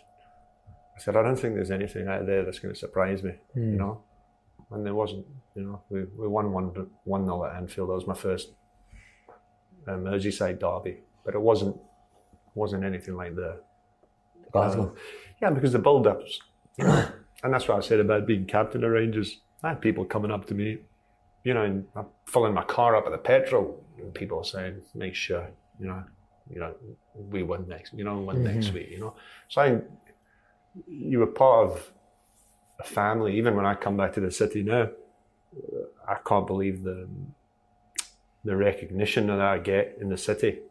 You know, I was walking through Glasgow with my son, who's an American boy, and we stopped. We were, we were going through a traffic line. There was a big bus, and the guy was saluting me. The bus driver, you know, saluted me. And my son says, "Does everyone know you?" Hmm. I went, "Maybe, maybe of a certain era." And he said, "Oh, well, that must be." He said, "I don't think I could live with that," you know. And we went through the next street, and there was a big bus You were getting the fingers. there was a, so, was a bus driver like that, you know. And he went, "What's he doing?" I says, "Well, he's supposed to have a thing," but he was smiling. The boy was smiling, you know. He was getting Oh, the brilliant. figure, you know. So it was like my son was going, "Oh, I don't think I could have lived like that, Dad." You know, everyone knowing you. And I says, "Well, from a young age, I said I didn't know any anything else." I said, "So I think if it had happened to me at forty, I, I um, They shocked you. it would have been a shock. But I, because like from when I was young, I said it's been it's just been normal for me. Yeah. Normal living. Just last bit on the derby. Favourite derby memory? Favorite derby memory. Um, uh,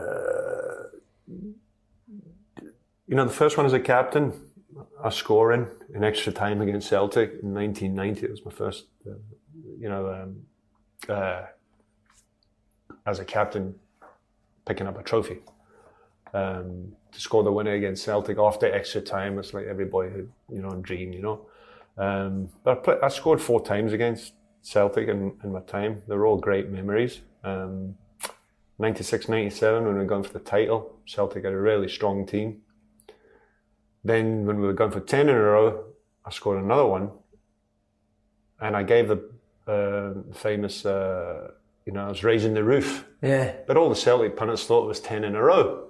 So, but it wasn't 10 in a row. I keep telling them, they still don't believe me, you know. So um, uh, I, I just think the, the Derby games, people always remember those games. You know, if people come up to me in the street and they're, and they're not Rangers supporters, they go, Oh, I remember your goal against England in 1985, and I remember your two goals against Cyprus at we were two one down and we won three two for Scotland, and your first goal against Celtic, you know, ninety fourth minute or something, you know. So, ah, so many good memories, Yeah. Simon, and I was very blessed to play with so many good players over my career, and um, you know, I was very fortunate. I was a fortunate boy. I, I ended up playing for the team that I love, and um, had a had a successful career. Right, just last wee bit, winning nine in a row. You were injured for the title running. What was your emotions at, at Tannadice that night? Um, well, I played.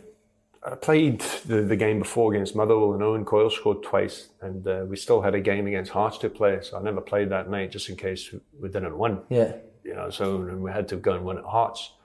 Um, we we had actually wrapped the title up by beating Celtic at Parkhead, and then we, I came off for ten minutes to go. I had hurt my calf again, but I played the Celtic game. We won it, so that was it. That was the game up. And then we lost about three games, you know, Yeah. on that on that wee That's because you weren't playing on it. Maybe there was other problems as well, but you know, we never finished it off like we should have, you know. And um, um, the the people say to me, "You had tears in your eyes when I picked up the trophy," and I did that was my next question. huh? because it was um, it was a relief. It wasn't because I was I was delighted. It was a relief that we had got there because if we hadn't got there, it would have been a disaster for us as a football club. Um, getting it was just a relief, and I, I was I was actually leaving as well because I'd said in in So October. you knew you were away, did you? No, in October I'd already said to everyone I was away, you know, and I'd made that decision with the club. So the supporters knew as well. I didn't want to come to the end and go, "All right, I'm, I'm off or I'm not," you know. So no, I'd said that I was away because the, the pressure of that was um, was a lot that season, especially that Especially season. being the captain in that as well. yeah. Yeah, and I think just I'd been there all the time, right through the whole thing, you know. So I'd seen it, you know, from from the beginning. Um, and then I came back because Amoruso and McLaren for ten, and honestly, we should have won ten. You know, we, we should have got the ten quite easily. But with four games to go, we had two home games against Dunfermline and Kilmarnock, and we lost against Kilmarnock and drew against Dunfermline that scored in the last minute, and uh, we lost the title by a point. But so if we hadn't, you know, if we'd won one of those home games, we would have won ten in a row. so that was a disappointment for me. But the bigger disappointment would have been not matching the night. Losing nine. Uh, Yeah. so you just uh, quickly on Walter Smith and Archie Knox. I always ask every Rangers player that played under Walter Smith, what's Mm-hmm. the worst you've seen him crack at somebody? On on Walter Smith. Yeah. Um, the worst. Stuart McCall tells a story with um, with the when he first come up his first game for us was in '92, and we were playing Hearts, and uh, um, I was passing the ball around, and we come in at half time. We, we, we, we were slow, Yeah. and and um, he come in and he and he's he's hammered me. He says, you know, he gave me a real hard time about playing old man's football, about just passing it and getting it back and passing it and getting back without going anywhere, Yeah. you know, without actually trying to fire into the strikers. and Stuart McCall said that day, he said, when he can give a Rangers manager, uh, the Rangers captain, as, as a bollocking like he did that day, he said, I knew, oh, this is, this is a wee bit different. Something said, him, uh-huh. Yeah, he says, because I thought you were playing quite well. and he said that, you know, like, I thought you were doing well. We were doing well. We were keeping the ball, and we, but we weren't going anywhere, you know. And he come in and just pounded on you, you know. And he says, you were like, oh, okay. And you just would you just always take it? Yeah, uh, just took it, yeah. What about Archie Knox? Because I thought he was my youth team manager at Scotland, and we were Brilliant. shit scared of. him. Brilliant. But a great guy, isn't he? But he could, he could lose it as well, couldn't he? Yeah, I mean, I, I, yeah, he could lose it big time, and good friend of mine as well. And when he was my assistant manager at Livingston, I'll never forget. We're playing one day, and I wanted to go really all out attack, you know, and and then he said, "No, you can't do that." And and I said, "Well, you can't have it both ways, Archie. You know, you either go for it, or you, you know what I mean. You, you know." And then so going in at half time, and he's not there. You know, he had.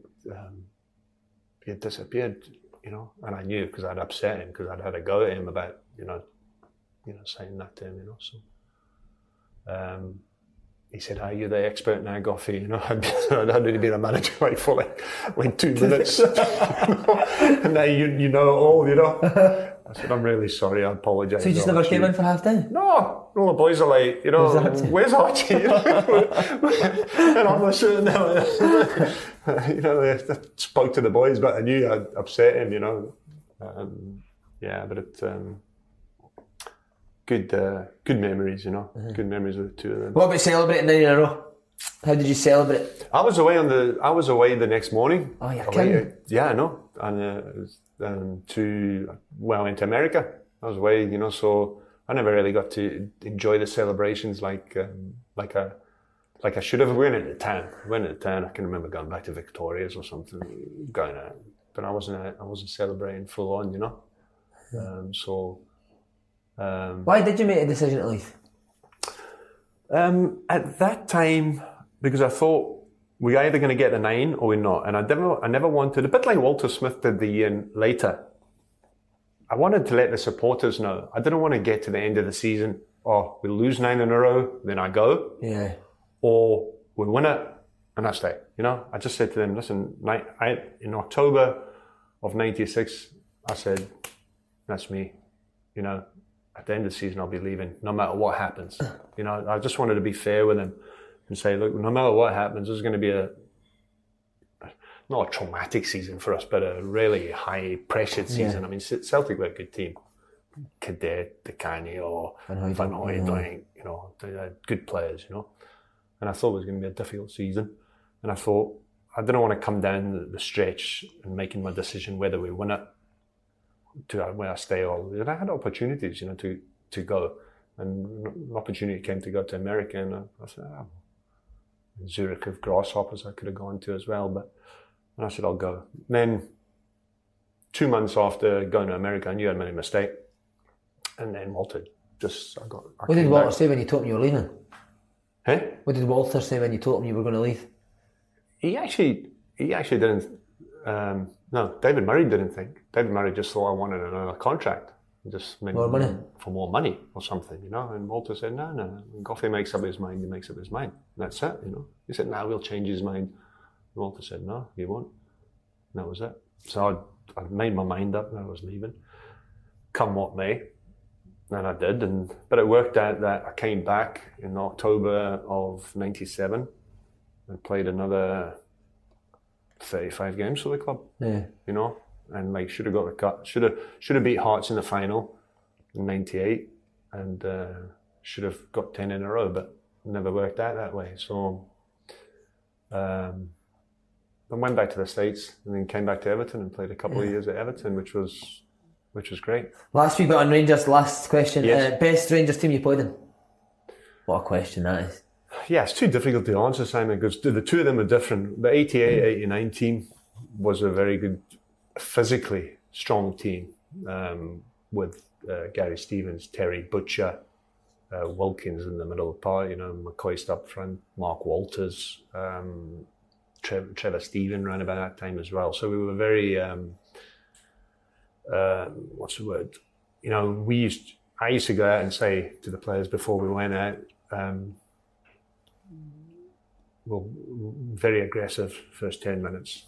We'll kick anything that moves, just batter everyone, you know, just win the, win the, because that was the only way that teams could actually upset us in any way if they won that physical battle.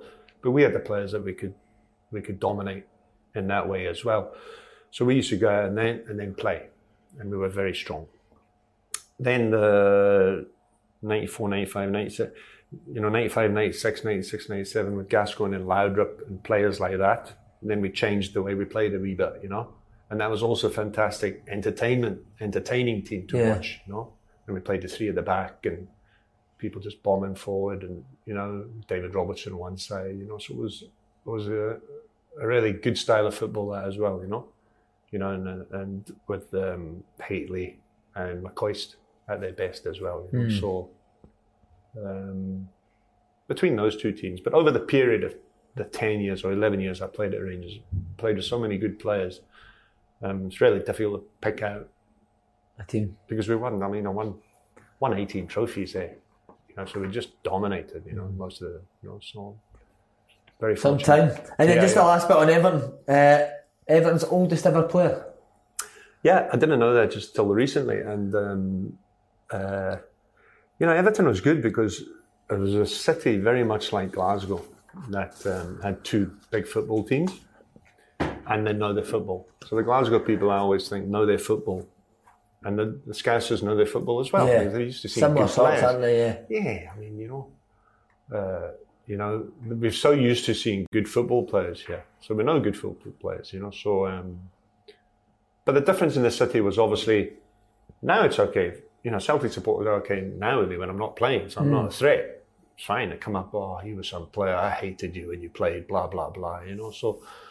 But Liverpool, when I played there, Everton, they would come up and go. Ever, Liverpool players, Liverpool people would come up and say, "Shit, you must have been some player when you were 27, if you like, like this Doing now." this now, yeah. yeah, but I had, but at 38, I had one of my best seasons because I was reproving myself. You know, you have to reprove yourself. You know, when you move to a club. They, I mean, the, the articles before when Walter Smith signed me um, was um, why are we signing Richard Gough? At who's 37, at 37, 38. I mean, you know, he was a good player, blah, blah, blah. But then when I went to pre-season, I smashed everyone in pre-season. What, you were the fittest at that age, were you? Yeah, yeah, still, yeah, yeah, I was, yeah, I was fit boy, so I could always do that, no problem. So, and then our first game was against Manchester United, who had just won the Premier League. Oh, the European, yes, European so Cup. they just won the treble. Yeah. the first game. So, um, and I played really well. I was like, so, and that was it. I was off and Flying for uh-huh. Flying, yeah, I was flying. And I played, in, I, played. I played in a in a back four, you know, because everyone said, oh, everyone always used to say, you know, Rangers you would change the three because to to protect. To protect me, it wasn't to protect me. It was to protect just to so Gascoigne and Laudrup could get the ball in, in certain areas, you know. So, who? Mr. Ferguson. Alex Ferguson, what did he Yeah, say? yeah, yeah, no, he was he was great. And then when when I had the good season with Everton, um, like I said, I've never had an agent, but I phoned him up, and I said, "Look, they want to give me another year's contract because Walter had nothing to do with it, you know." Um, and he just asked me what I was on at the moment, and he just told me what to get, and I said, "Nah, they'll never do that." And he went, "They will." He everything, doesn't he?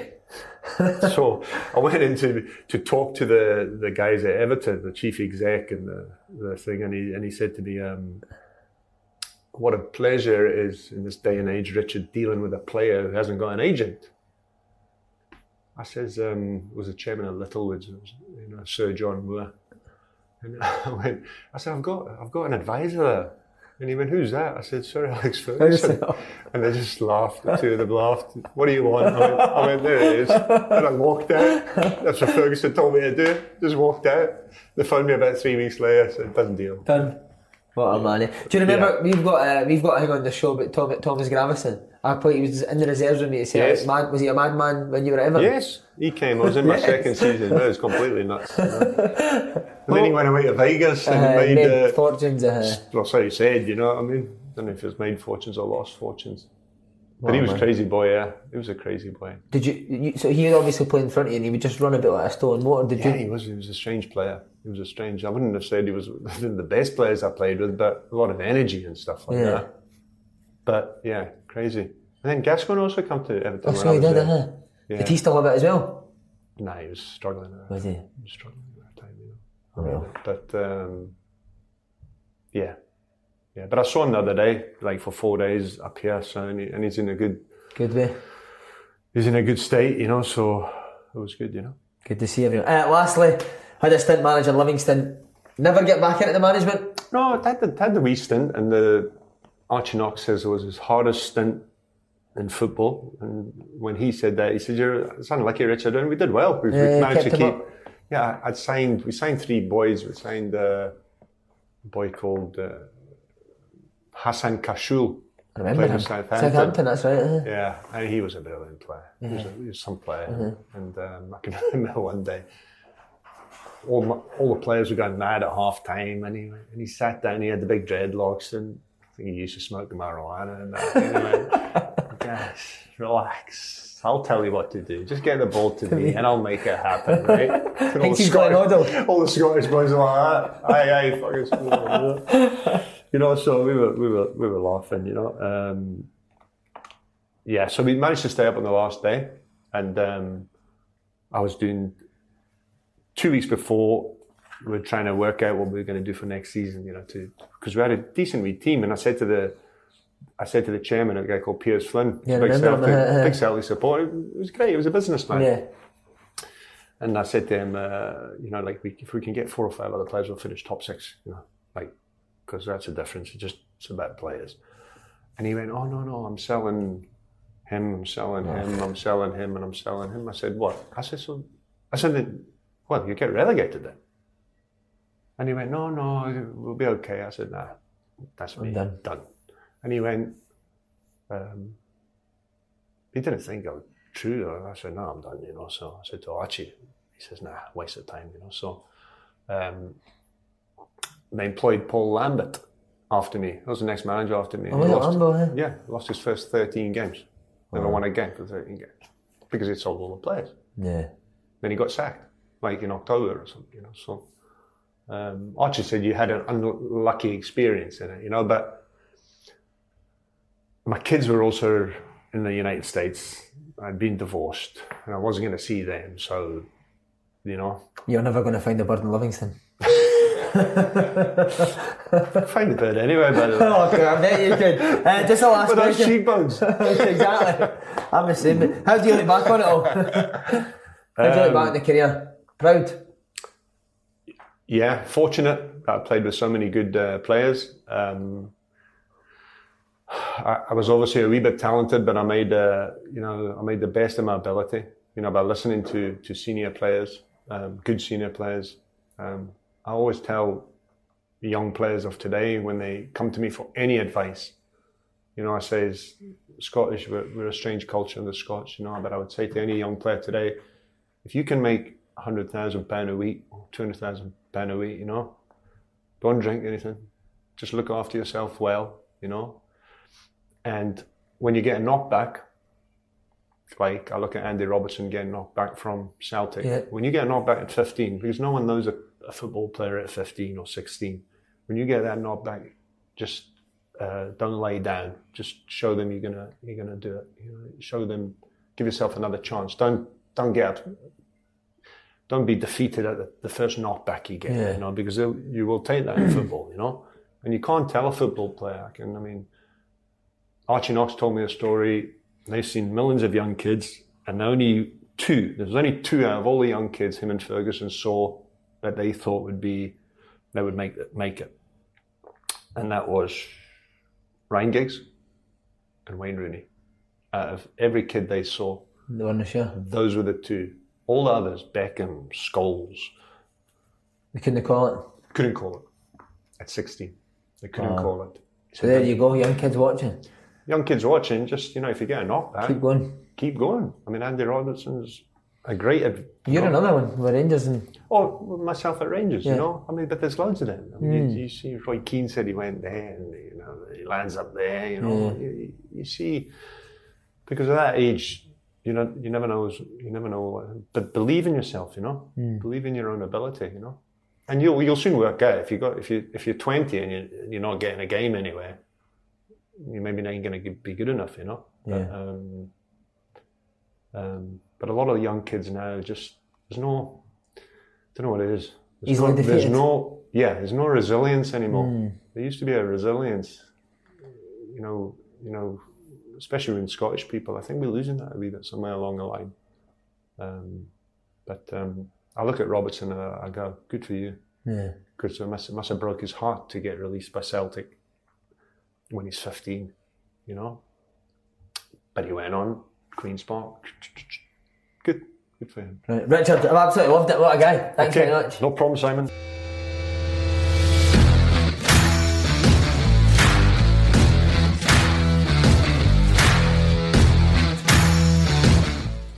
When the city is your campus, inspiration can hit at any time. But when the unprecedented occurs, things can go from inspiring to Alan, did you take my charger again? Don't worry, at DBS, we've got hybrid learning and student experience covered. Find the perfect blend for your learning and live the best of both worlds. Visit dbs.ie to learn more. It's the new football season, and now TVs hit the back of the net. Oh, it's a stunner! As you can get the Sky Sports and Sports Extra passes half price for three months. Now that's more like it! So, you can stream Sky Sports, Premier Sports, and BT Sport at 50% off, and all without a contract. It's perfect! That is world class. Your sport on your terms. Search Now TV Sports to find out more. 18 plus content streamed via internet. Standard pricing after three months. Further terms apply. Ever catch yourself eating the same flavorless dinner three days in a row? Dreaming of something better? Well, HelloFresh is your guilt free dream come true, baby. It's me, Keke Palmer. Let's wake up those taste buds with hot, juicy pecan crusted chicken or garlic butter shrimp scampi. Mm. Hello Fresh. Stop dreaming of all the delicious possibilities and dig in at HelloFresh.com. Let's get this dinner party started.